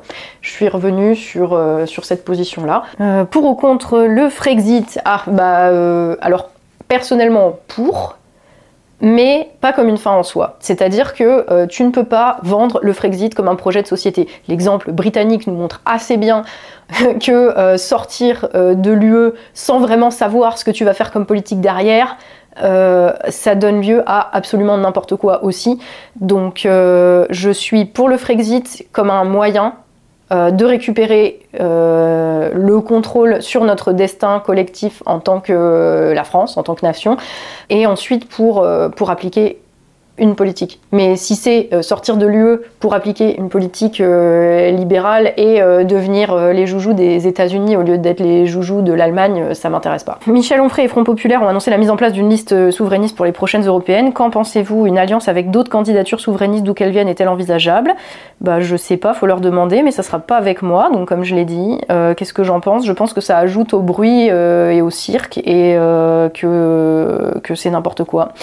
Que penses-tu de la technologie de la blockchain, la technologie en elle-même, pas l'usage actuel des crypto-monnaies NFT Penses-tu que ça permettrait d'avoir une base solide pour reconstruire un système étatique vraiment pour le peuple? Euh, Mec, euh, tu poses la question à quelqu'un qui répond à des questions sur papier. Qu'est-ce que tu penses que je pense de la blockchain? Euh, Non, enfin moi je suis vraiment très à l'ancienne. Je pense qu'on a fait des dizaines de milliers, de milliers d'années de, l'histoire de l'humanité euh, sans avoir euh, des, technologies comme ça, et que je pense que ce n'est pas nécessaire à la reconstruction d'un système démocratique en fait. La technologie en elle-même, euh, c'est pareil quoi, c'est des outils euh, qui peuvent être utilisés d'une manière ou d'une autre et je pense qu'on n'a pas besoin de ça. Question. Euh, ça, je vous la montre parce que. voilà. C'était. Bon, c'était drôle. Question hors sujet de tous les autres. Ton endroit préféré à Nancy et pourquoi? Ouh, euh, je suis pas quelqu'un de, particulièrement citadin. donc mon endroit préféré à Nancy, enfin dans Nancy, peut-être la pépinière parce que parce que ça me rappelle des bons souvenirs de quand j'étais gosse. Enfin, j'habitais pas j'habitais pas à Nancy, mais des fois j'y allais avec ma mère le week-end et, euh, et, elle m'emmenait euh, à la PEP et ça me, ça me rappelle des bons souvenirs d'été en fait à jouer dans les, dans les jets d'eau, les fontaines là, à, regarder le théâtre de Guignol, euh, voilà, manger une glace et puis peut-être la PEP. Quel est ton avis sur les mouvements décoloniaux bah, je sais pas, les mouvements. Qu'est-ce que tu appelles les mouvements décoloniaux Est-ce que c'est les mouvements des pays colonisés dans, au milieu du XXe siècle, en gros, pour, euh, pour la décolonisation, parce que ça, euh, enfin, dans la mesure où je suis pour la liberté des peuples à disposer d'eux-mêmes et euh, la souveraineté des nations, je me l'applique, enfin, je l'applique à mon pays, mais je l'applique aussi aux autres. Donc, ben, les pays colonisés qui, qui se bougent pour être décolonisés, je suis pour. Après, si tu parles des mouvements idéologiques post-coloniaux en Occident, sont surtout dans les, dans les universités et dans les médias. Euh, je pense que ça sert surtout à vendre euh, des, produits, des chaussures, euh, des sacs à main, des produits culturels. et que ça sert à certains à se donner bonne conscience et à avoir un engagement euh, alors que ce sont des, bourgeois en fait, et qu'ils n'ont rien d'autre dans leur vie. Mais c'est marrant parce que j'étais en train de récemment là, euh, j'ai lu euh, le portrait du colonisateur et le portrait du colonisé d'Albert Memmi. Donc c'est un militant pour le coup décolonial. De, qui, a écrit cet ouvrage là dans les années, je crois que c'est 1950, enfin voilà, donc avant, avant la guerre d'Algérie, enfin en tout cas avant l'indépendance de l'Algérie, euh, qui, euh, qui est tunisien et, qui parle en fait de... Euh, il parle en fait des, des gens de gauche et de leur attitude vis-à-vis de la colonisation. Je me suis dit en, en lisant ça que leur attitude n'avait pas changé, c'est-à-dire que d'un côté, tu vas avoir euh, les gens donc euh, de gauche, hein, enfin voilà, ça c'est voilà, qui euh, vont soutenir les mouvements des coloniaux, mais qui ne se rendent pas compte que euh, ça peut déboucher sur des régimes qui n'ont rien à voir avec leur idéal euh, marxiste. Enfin, dans les années 50, euh, c'était un idéal assez marxiste quand même, et où les peuples décolonisés vont se tourner vers la religion, notamment vers l'islam. Et c'est ce que dit Mémi. Hein. Enfin, c'est pas voilà, hein. et où vont se tourner notamment vers l'islam et vers des valeurs beaucoup plus traditionnelles que celles que la gauche a vocation à propager. Et donc ils sont dans une espèce de, double pensée là, qui fait qu'ils sont capables de soutenir la lutte des peuples euh, qui se battent pour leur décolonisation, euh, tout en ne se rendant pas compte en fait que cette lutte-là va aboutir à leur éviction complète de, de, la société décolonisée. Ils feront toujours partie des peuples colonisateurs. Donc en fait, ils ont Albert Memmi décrit très très bien, comment il dit, cette schizophrénie en fait, euh, et cette, euh, enfin, ce côté vraiment maladif euh, de la gauche qui a un rapport pas du tout clair ni avec la nation ni avec les nations qui ne sont pas dans la pensée occidentale. Et, où du coup ils, concourent même à leur propre destruction. Et là où Memmi dit, quand, quand les colonisateurs de droite, en gros, de l'époque hein, toujours, vont soutenir la perpétuation de la colonisation, au moins ils défendent leurs intérêts. Mais les mecs de gauche, c'est n'importe quoi. On n'a pas à les dicter aux gens, euh, enfin on n'a pas à les dicter au peuple en fait ce qu'ils ont, euh, à penser, ni aux nations euh, ce qu'elles doivent établir comme système politique. Et oui voilà, enfin bon bref, c'était mon avis sur les mouvements décoloniaux. Question plutôt culturelle, ton avis sur l'évolution du Hellfest entre sa création et maintenant Ah bah, c'est compliqué parce que, enfin, bon, déjà, j'y suis pas allée depuis 2018, hein, euh, voilà, mais le Hellfest euh, aujourd'hui, c'est vraiment, c'est une énorme machine, euh, c'est un grand festival et je suis contente pour eux qu'ils aient réussi, qu'ils aient réussi à s'imposer comme étant une référence dans le, dans le milieu de la musique extrême, parce que mine de rien, enfin, c'est une musique qui euh, était réservée à quelques geeks, et maintenant, enfin, c'est, c'est devenu, euh, c'est devenu très, euh, très, enfin, beaucoup plus populaire en tout cas, et le Hellfest, enfin, en France, et le Hellfest y a contribué. Il n'empêche que moi, j'aurais toujours la nostalgie des, des, petits festivals du milieu des années 2000 où, où, on était entre nous, où pour le coup, il n'y avait pas Enfin, c'est bête, hein, mais il n'y avait pas à se préoccuper, ni des vols, ni des pickpockets, ni des machins. Enfin, c'était. Voilà, j'ai. Bon, c'est une forme de nostalgie, hein. ça ne veut pas dire que, euh, je rejette tout ce que c'est devenu, mais euh, c'est une autre époque. voilà. Dans ta dernière vidéo, tu dis qu'il n'y a pas de solution individuelle à l'effondrement, la crise climatique et économique. Tu critiques les individualistes avec leur potager, stock d'or ou bunker, la version riche. Euh, non, je ne critique pas les individualistes avec leur potager, stock d'or ou bunker. Euh, au contraire, je dis que c'est euh, la base de la survie individuelle. Ce que je critique, ce ne sont pas les gens qui font leur potager. Euh, je serais bien mal placée pour faire ça d'ailleurs. mais ce que je critique, c'est, ce sont les gens qui prétendent que ça, c'est un modèle politique, que c'est un modèle de société, que c'est applicable euh, à la société. C'est comme euh, les gens qui viennent te dire oui, ben moi, je consomme bio, alors ben du coup, c'est un modèle politique et c'est un engagement politique. Ce n'en est pas un, c'est un comportement individuel. C'est la même chose que les influenceuses qui sont là, oui, ah ben c'est un shampoing fabriqué en France et bio. Bah ouais, mais on s'en fout en fait, enfin, ça n'a aucun intérêt euh, dans, euh, dans un projet de société. Voilà, euh, c'est tout. Donc je ne, je ne les critique pas. chacun, pour le coup, est libre de mener sa vie dans sa vie personnelle comme il l'entend, et encore heureux. je dis simplement que tes habitudes de vie personnelles ne, sont, ne font pas un projet ne font pas un projet de société. C'est tout ce que je dis.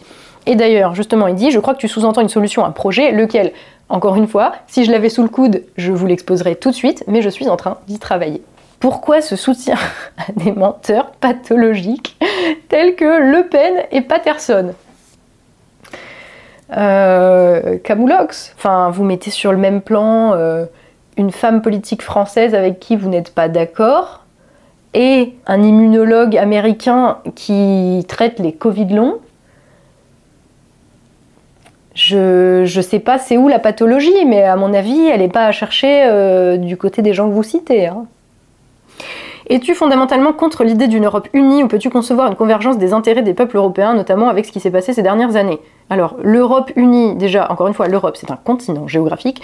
L'Union européenne, enfin, c'est pas viable en fait c'est pas viable parce que euh, les intérêts des nations européennes, surtout à 27, 28, 52, enfin voilà, euh, ne seront jamais les mêmes. Euh, je veux dire, l'Allemagne, de par sa démographie, de par sa structure économique, de par ce qu'ils produisent sur leur sol, etc., n'a pas les mêmes intérêts que la Grèce, que la Lettonie, que l'Irlande, que l'Espagne ou que la France.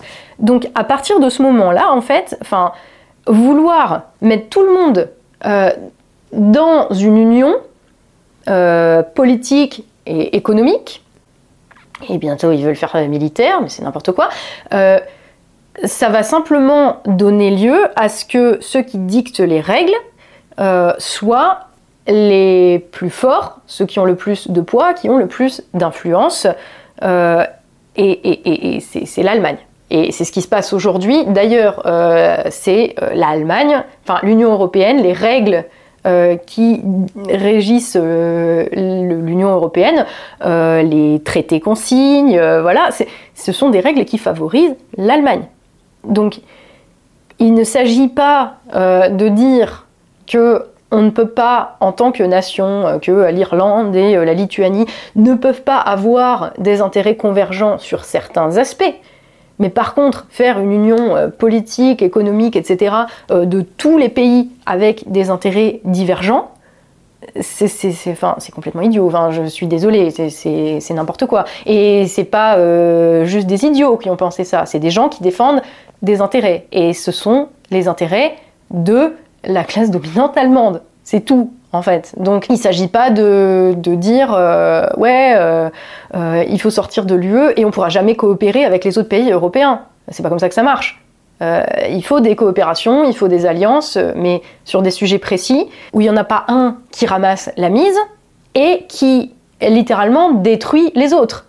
Parce que je rappelle quand même que c'est ce qui s'est passé avec la Grèce, avec l'Espagne, c'est ce qui s'apprête à se passer avec l'Italie et peut-être avec la France. Euh, une coopération en fait est possible, mais pour qu'il y ait coopération, il ne faut pas qu'il y ait de rapport de domination non plus.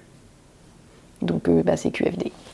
Pensez-vous que la politique est encore utile dans un pays non souverain? Oh bah, encore heureux dit, parce que euh, si euh, en 42 euh, les, les, mecs s'étaient dit non mais ça sert à rien de faire des actions avec la résistance parce que la France est plus souveraine, bah on serait où? Voilà, c'est tout. Hein. la politique en fait elle est plus que jamais utile quand le pays n'est plus souverain. C'est parce que le peuple s'est fait exclure du paysage politique par la classe dominante, hein, je le maintiens quand même. Euh, euh, qu'il n'y a, plus de, n'a plus de souveraineté. Donc la politique est plus que jamais essentielle pour aller la récupérer. Sinon, tu la récupères comment? Que penses-tu des accords Bloom-Burns Je sais pas, ça a servi à financer le premier plan. Euh, non, mais j'en sais rien, je suis pas historienne et pour le coup, euh, je, ne saurais pas te dire, oui, il y avait moyen de faire autrement, il n'y avait pas moyen de faire autrement, je, je, n'en sais rien.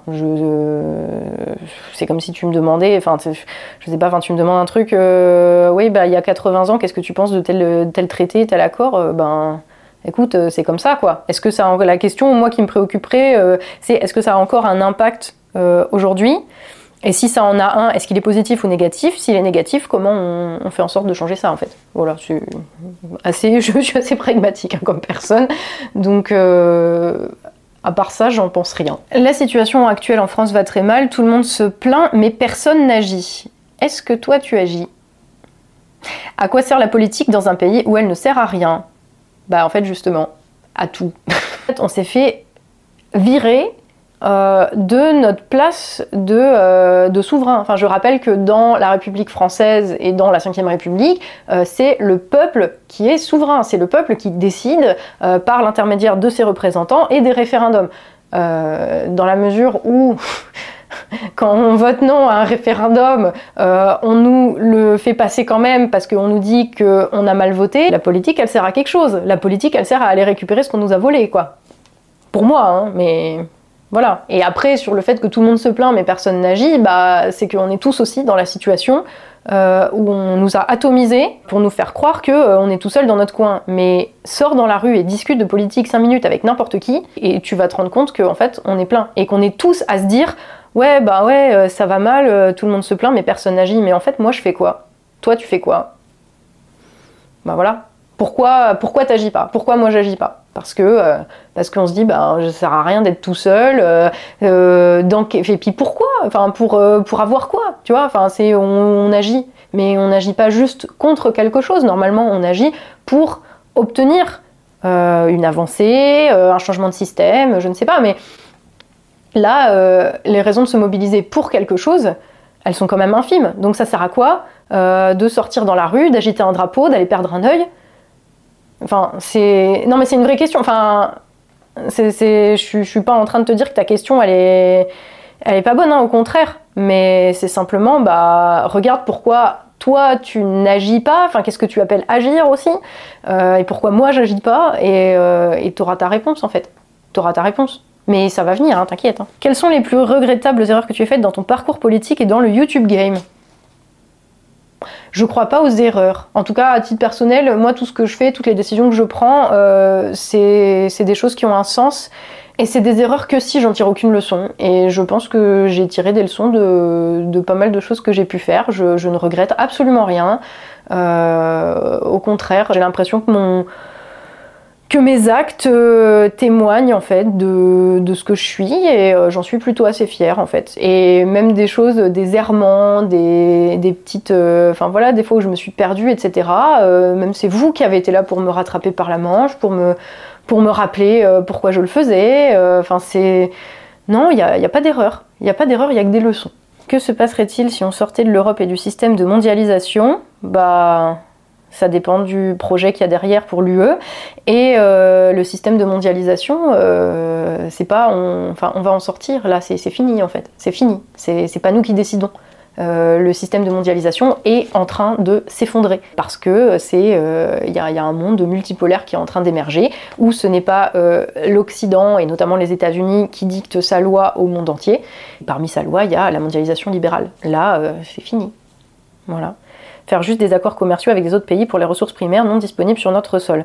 Ah oui, c'est que tu fait la question et la réponse. Bah écoute, euh, oui, moi je suis d'accord. Hein. de toute façon, euh, pour les ressources primaires non disponibles sur notre sol, il va bien falloir faire des accords commerciaux.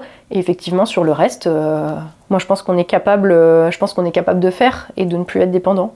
Donc oui, je suis d'accord avec toi. Dans une de tes vidéos, tu as dit que tu préparais des actions politiques. Peux-tu nous en dire plus? Non. Bonjour, avez-vous... Je... Non. c'est un peu raide. Euh, non, non, bah encore une fois, je peux pas, euh, je peux pas vous dire un truc qui n'est pas abouti. Voilà. Avez-vous une opinion concernant le port d'armes citoyen en France? Je suis contre. Et d'une façon plus générale sur l'état actuel de la législation liée à la légitime défense. Merci de proposer un contenu qui nous aide à nous cultiver politiquement. Merci à vous. Euh, la légitime défense, je, alors je suis pas juriste, donc et puis la question m'est posée de but en blanc, donc j'ai pas eu le temps de creuser le sujet. Mais effectivement, il me semble qu'il y a des choses qui ne sont pas du tout justes dans euh, la politique de légitime défense ou euh, si euh, tu fais mal à quelqu'un qui était en train de t'agresser, c'est toi qui peux potentiellement te retrouver en tôle. Je ne trouve ça pas juste. Et, que ça soit en tant que citoyen ou en tant que dépositaire de l'autorité publique, hein. je pense aux profs, je pense aux policiers, etc., où, la légitime défense, c'est compliqué, voire inexistant pour eux.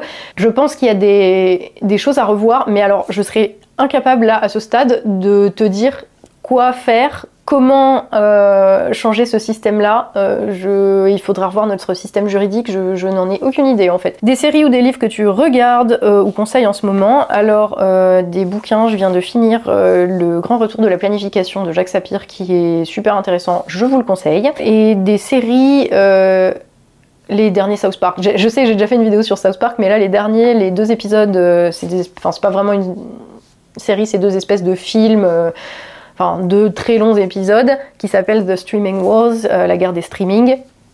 Euh, qui est super et qui arrive à. Enfin, ils sont très forts hein, pour lier pas mal de questions de société, de questions politiques, de questions d'actualité, euh, où ils ont, ils ont réussi à, faire le lien entre la production de contenu débile pour, à la chaîne pour les, pour les plateformes de streaming et euh, le dérèglement climatique. Enfin, franchement, je vous conseille, c'est de l'or.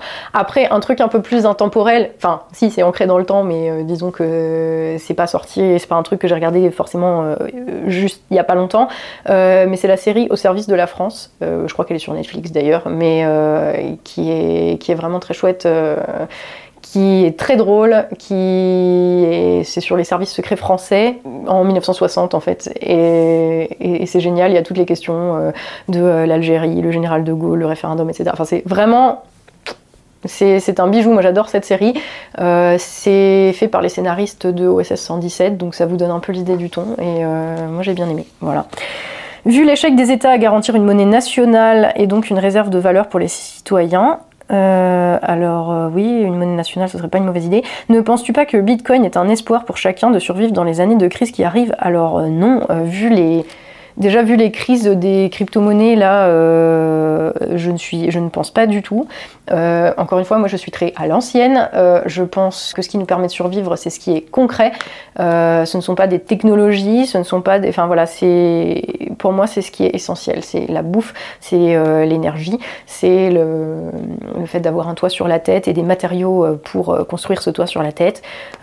c'est l'eau, voilà, ce sont ces ressources-là, en fait, euh, pour moi, qui vont, euh, qui vont nous permettre de survivre. On reste des animaux. Euh, le, comment, le, rêve transhumaniste n'est pas encore advenu. Donc, donc, ce qui va nous permettre de survivre, c'est de boire, de manger et d'avoir chaud. voilà. Donc, le bitcoin m'en fous un peu. Euh, que penses-tu du féminisme actuel qui n'est plus basé sur des valeurs éducatives, culturelles et morales, Bakita Malala, mais plutôt sur le paraître et parfois tend même à l'exhibitionnisme? Je pense que, comme beaucoup de mouvements, aujourd'hui en tout cas, euh, c'est un mouvement euh, bourgeois qui sert à vendre des sacs à main et des produits culturels, comme les, les délires postcoloniaux. Enfin, de toute façon, le délire woke, euh, indigéniste, LGBT, d'autres QI, je ne sais quoi, ça sert surtout à vendre euh, des chaussures euh, et des films sur Netflix. Voilà, c'est très honnêtement. Donc c'est c'est simplement une sorte de distraction. D'ailleurs, il y a quelqu'un qui me posait la question euh, est-ce que euh, ça a comme but euh, de, de, casser la lutte des classes de l'intérieur? Je pense pas que ce soit le but premier. Je pense que le but premier, c'est le même but premier que celui qui meut les actions, voilà, enfin, c'est-à-dire faire du pognon, enfin, qui, meut le capitalisme financier. Hein. Je suis désolée d'employer les mots qui fâchent, mais il n'empêche que je pense que ça sert à, vendre des, des, pompes et des séries avec des grosses noires elfes et je ne sais quoi, euh, que c'est une force d'appoint euh, du capitalisme financier, euh, du libéralisme mondialisé, que ce n'est absolument pas le progrès comme on voudrait nous le faire croire. Et je pense que ça permet aussi à des membres de la classe dominante décérébrée, que ce soit des célébrités, des journalistes, des politiques, etc., de prétendre avoir un engagement à très peu de frais, puisque ça ne remet absolument pas en cause le système euh, ni économique ni politique dans lequel on vit, et que, euh, et que par voie de fait, euh, c'est effectivement une distraction. voilà, ça permet d'avoir des trucs dont, dont parler.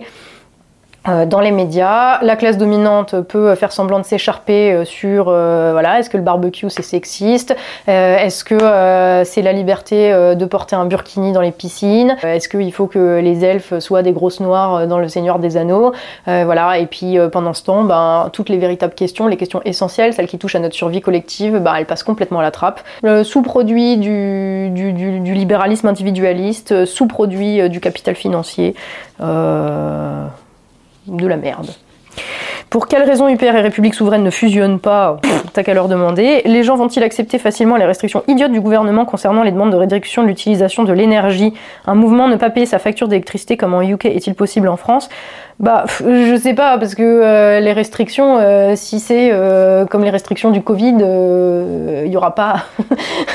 je veux dire, enfin, les gens vont faire ce qu'ils ont à faire en fait. S'ils doivent allumer la lumière parce qu'ils partent bosser à 6h du mat en hiver, bah, ils allumeront la lumière.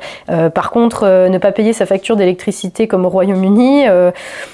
Euh, euh, pour moi, c'est pas tant une question de mouvement, est-ce que c'est possible ou quoi, c'est qu'il y a un moment, la capacité à payer euh, des factures dont le montant aura doublé, triplé, quadruplé, quintuplé, la, possibilité de payer les factures va quand même être limitée au bout d'un moment, parce que si les salaires n'augmentent pas, que de toute façon il n'y a plus de travail, et que les factures explosent, bah, c'est pas tant un mouvement euh, philosophique ou de boycott, c'est que ça va plus être possible pour plein de gens, tout simplement. Donc, euh, je, je, sais pas. Je ne sais pas pour combien de temps le gouvernement va pouvoir continuer à euh, maintenir des boucliers tarifaires et à faire des chèques énergie puisque euh, c'est avec notre argent, l'argent de l'État.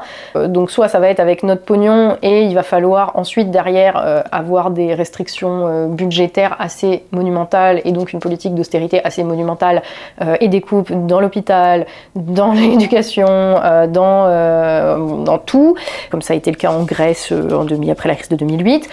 soit l'État va devoir emprunter sur les marchés financiers pour pouvoir continuer à allonger du pognon gratuit et de l'argent magique dans des chèques énergie et voilà.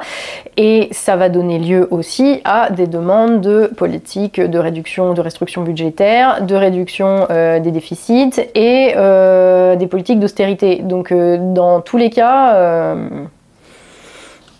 dans tous les cas, ça pue.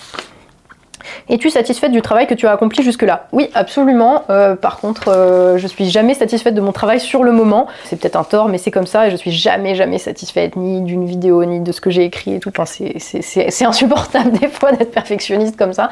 Mais du coup, je, enfin là, quand je regarde en arrière, en fait, euh, parce que ça m'est demandé, je me dis oui, je suis fière de ce que j'ai accompli. Par contre, je regarde pas souvent en arrière et dans ce qui reste à accomplir, je ne suis pas du tout satisfaite parce qu'il y, a beaucoup de choses à faire.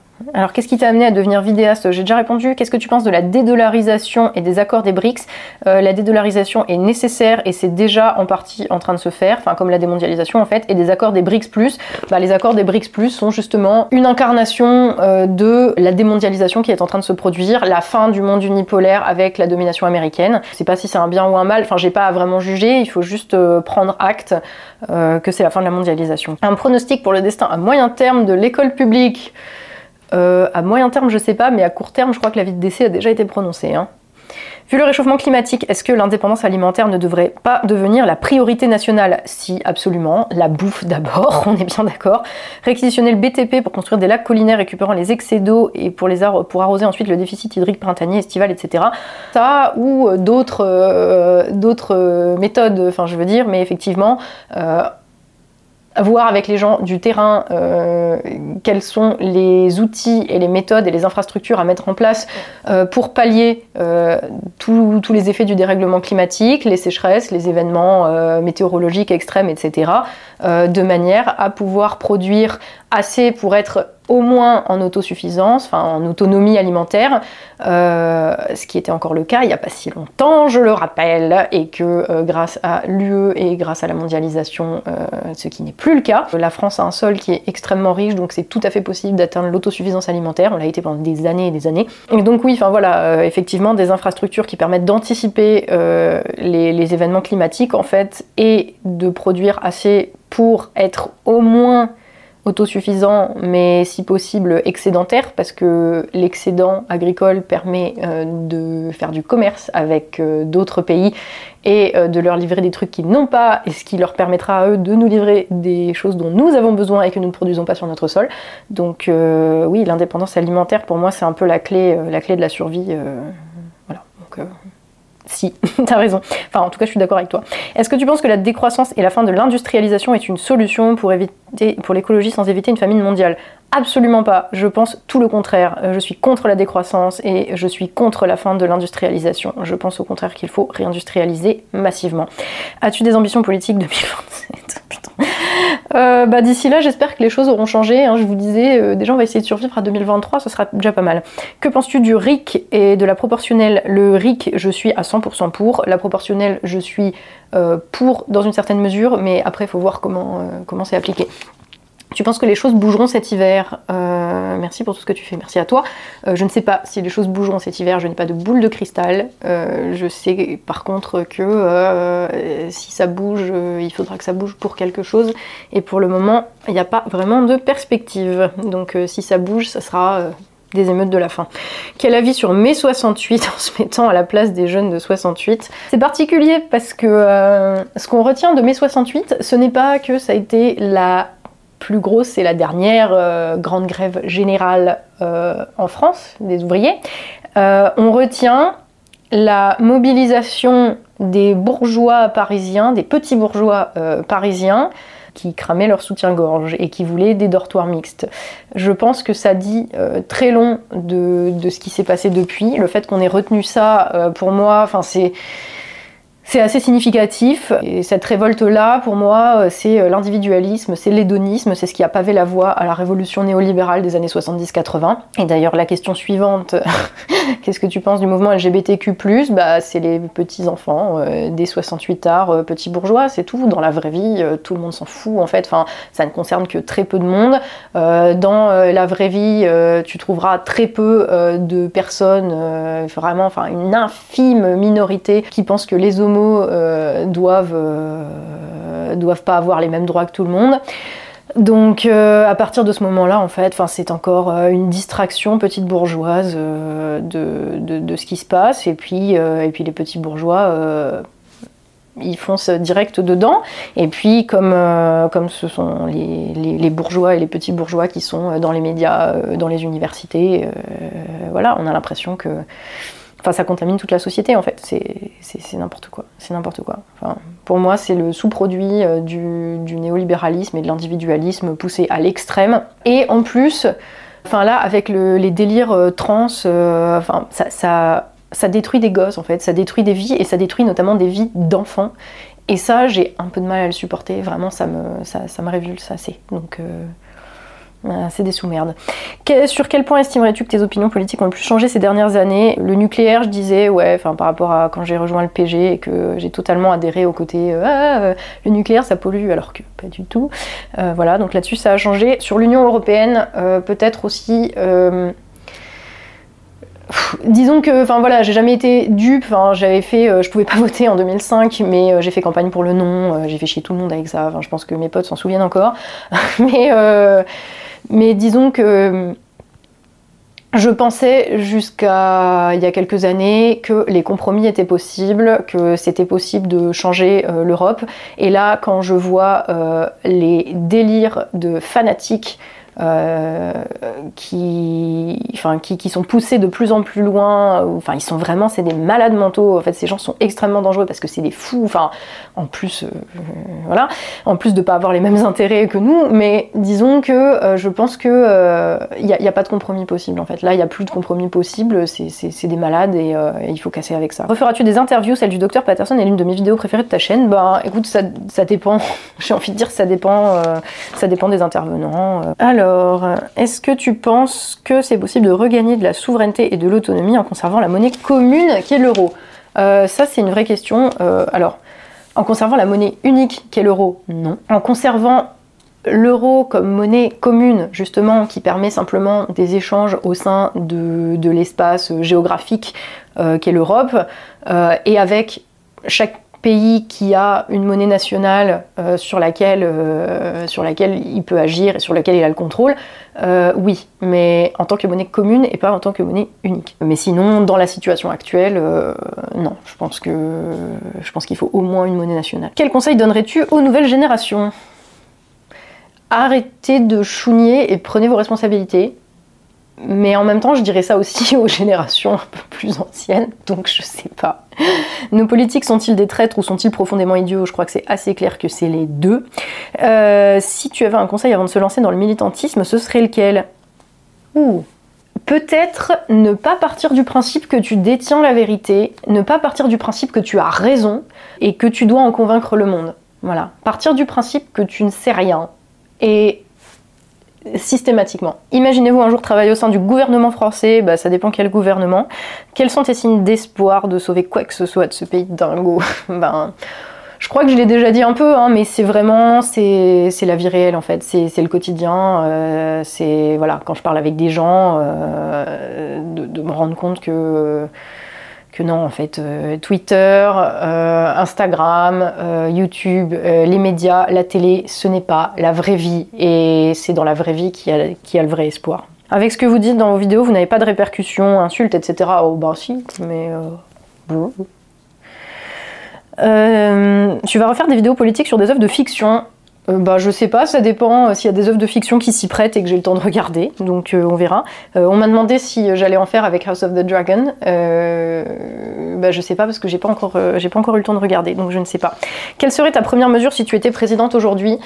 La, mesure précise, je ne sais pas, mais ce serait un truc lié à l'agriculture parce que je, je supporte plus en fait que les gens qui nous nourrissent euh, ils, soient traités euh, de cette manière-là, qu'ils bossent 90 euh, heures par semaine et qu'ils aient pas, mais qu'ils aient même pas un SMIC pour vivre à la fin, ça me rend malade. C'est les agriculteurs qui nous donnent à bouffer en fait et qui nous permettent de survivre.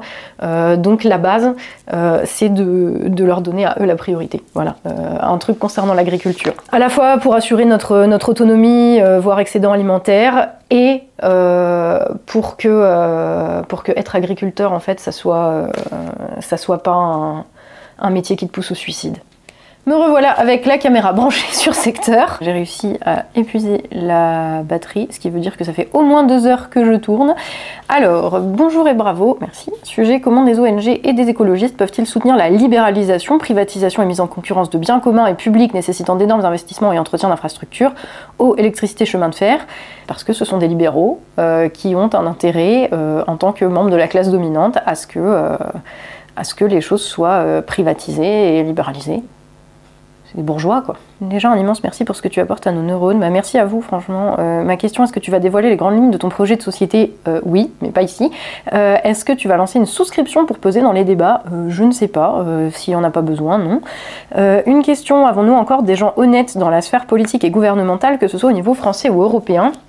Avons-nous encore des grands patrons honnêtes qui œuvrent pour la pérennité de leur entreprise et de, ses leurs employés Où l'être humain est tellement déshumanisé qu'il ne voit la dans la méchanceté et l'égoïsme que la force de survie qui lui permet d'atteindre ce qu'il croit être la réussite sociale, voire la réussite tout court Merci Tatiana. Je sais pas, parce qu'en fait je sonde pas les âmes, donc euh, moi ce que je vois, euh, les, intentions et les actes, euh, bah, c'est pas la même chose. Et en politique, euh, moi, je juge sur les actes, pas sur ce que les gens déclarent ou ce que euh, les gens prennent comme position. Et puis après, ils font tout le contraire. Tu vois, c'est comme un député qui va se targuer d'être féministe et de se battre contre les violences faites aux femmes. Et puis en fait, tu te rends compte qu'il bat sa femme. je, juge sur les actes en politique que ce soit euh, parce qu'ils sont déshumanisés ou parce qu'ils sont malhonnêtes ou alors que c'est des gens honnêtes qui se sont fait abuser. Euh, j'ai envie de dire, bah, le, résultat est le même. Le résultat est le même. Euh, le pays est détruit. Il y a plus de, de, on n'a plus de capacité de, production, euh, que ce soit agricole ou industrielle. on a notre souveraineté nationale, elle a été déléguée à, à, des institutions supranationales, à des marchés financiers. Les raisons pour lesquelles ils l'ont fait, je, je m'en fiche en fait. Moi, c'est le résultat que je vois et c'est le résultat qui qui fait que, euh, enfin c'est le résultat de leur politique qui fait que ces gens pour moi sont, des ennemis politiques. Concrètement, à part des actions individuelles, qu'est-ce que tu proposerais? Bah, Un projet de société. Que penses-tu d'un retour au royalisme pour les contre Non mais sérieusement, la, question est tranchée depuis 220 ans les gars. Hein. Que penses-tu de Mitterrand? Euh, probablement la plus grosse escroquerie, ou l'une des plus grosses, parce qu'il y en a quand même des belles, hein, euh, voilà, de la Ve République. Euh, l'avenir, tu le sens comme le film Idiocratie ou comme Mad Max? Je le sens comme ce qu'on en fera. Ton boulot de prof te manque ou pas? Ah non Ah non, non, non. Bah après, enfin euh, non, puis en plus j'ai assez de connaissances et de proches dans l'éducation nationale pour euh, me rappeler euh, que, ça ne me manque pas. Après, moi j'aimais bien transmettre. Enfin, c'est vrai que j'ai été prof aussi en, Angleterre. Enfin, j'ai enseigné le français, l'espagnol et tout. Et enfin, j'aimais bien en fait transmettre. mais, l'éducation nationale en France, c'est pas possible. Il y a un moment. Voilà, et puis le fait qu'ils n'arrivent plus à trouver de profs, qu'il y ait je sais pas combien de démissions. Euh, évidemment que enfin, voilà, ça, témoigne bien du, malaise qu'il y a, et le problème c'est que c'est les gamins qui en pâtissent. ça rejoint les questions qu'on m'a posées sur l'éducation, hein, mais euh, sur l'éducation nationale, hein, mais l'avis de décès il a été prononcé à mon avis. Hein. Là, euh, c'est juste des gens qui essayent de tenir un peu le truc, et je sais pas combien de temps ça va tenir encore. Comment tu as vécu le résultat des élections présidentielles? Ah, J'étais pas candidate, donc euh, ça va, tu vois. Enfin, je, l'ai pas trop mal vécu. Après, ça me fait chier que Macron ait été réélu. Euh, je vais continuer à me battre contre sa politique à la con, mais, mais je veux dire je n'ai pas dévasté. Pourquoi tu ne parles pas plus du Covid long et de la gravité grandissante 300 000 Covid long? Non mais vous rigolez ou quoi? Attendez, pourquoi je ne parle pas plus du Covid long? Euh, vous, avez regardé la chaîne ou euh, ces derniers temps ou pas? Parce que on m'a plutôt reproché en fait d'en parler trop que pas assez. Je parle des choses en fait quand j'estime qu'il y a des choses à dire et sur le Covid long. Euh, moi, j'ai parlé du traitement, du fait que j'ai récupéré ma vie. j'ai même été jusqu'à interviewer pendant une heure euh, le médecin euh, qui, a trouvé euh, la cause des traitements du Covid long. pourquoi j'en parle pas plus? Bah je sais pas, peut-être parce que j'ai déjà dit plein de choses. non mais je sais pas, enfin regarde les dernières vidéos quoi. quel est ton vrai nom Tatiana Jarzabek? C'est sur ma fiche Wikipédia. Avez-vous cette impression d'être dirigé par des pantins qui eux-mêmes sont manipulés? Non, mais ça fait super peur. Si tu devais synthétiser ton opinion politique depuis toujours et en un mot, lequel choisirais-tu? Hmm. hmm. c'est intéressant. Je, ne sais pas en fait, parce que euh, tu vois là, c'est des. C'est des. Enfin. Enfin, c'est des trucs, c'est pas en un mot déjà. Enfin, les trucs qui me viennent, c'est fidélité à ma classe, fidélité à mon pays et, euh, et honnêteté. Mais après, euh, je sais pas. Je en un mot comme ça, là, je suis. C'est une colle. Droitière ou gauchère à l'arc? Droitière. Quelle est la puissance de ton arc 35 livres, celui que j'utilise euh, habituellement? Euh, en dehors de glaner des noisettes, en quoi consiste ton mode d'ultra survivor Désolé, je suis curieux. Euh, glaner des noisettes, c'est un plaisir. Hein. c'est pas de, l'ultra survivor. Enfin, c'est. non, bah, en survie, de toute façon, c'est la base. Hein. c'est l'eau, euh, je sais où euh, et comment euh, trouver et récolter de l'eau. je sais être au chaud, donc que ce soit en construisant un abri ou en faisant un feu à partir de rien, etc. Donc voilà. et je sais où et comment trouver de la bouffe. Voilà. C'est pas, pas mon monde d'ultra survivor. Enfin, c'est des compétences en fait qui peuvent éventuellement s'avérer utiles. Penses-tu un jour organiser une giga randonnée avec les abonnés disponibles? Mais ça, mais ça, c'est une idée. Ça, c'est une idée. Parce que franchement, autant je suis pas du tout euh, le style de personne. J'aime pas les soirées, j'aime pas le monde, etc. Mais par contre, une rando. Ah là, tu viens de me donner une super idée. Euh, merci, merci. J'aime beaucoup. Que conseilles-tu pour ne pas sombrer dans la dépression au vu des événements? Euh, sans déconner, couper les réseaux sociaux. Tu te mets un quart d'heure par jour sur chaque réseau social, c'est amplement suffisant.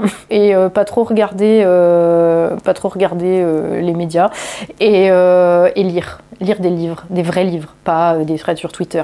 lire. Voilà. Est-ce que vivre de centaines ou de milliers de tipeurs sans avoir aucun contrat, sans parachute avec eux, n'a pas autant, voire plus de potentiel de corrompre le discours d'un artiste ou d'un journaliste que de dépendre d'un merdia Attention, je ne dis pas que c'est ton cas, mais je pense que la question mérite d'être mûrement réfléchie. Bravo pour les 300 cas, merci. Quand tu travailles, tu dois toujours quelque chose à quelqu'un. Euh, et pour moi, en fait, le fait de devoir ma possibilité de, vivre au public plutôt qu'à une boîte de production ou pire à euh, des marques qui me paieraient pour faire la promotion de leurs produits, mais en fait, c'est un luxe. Enfin, c'est un luxe on s'entend. Je l'ai payé, euh, je l'ai payé autrement, tu vois. En, quoi c'est corrupteur ça? J'ai du mal à, j'ai du mal à saisir. Après, je, comprends hein, que tu te la poses.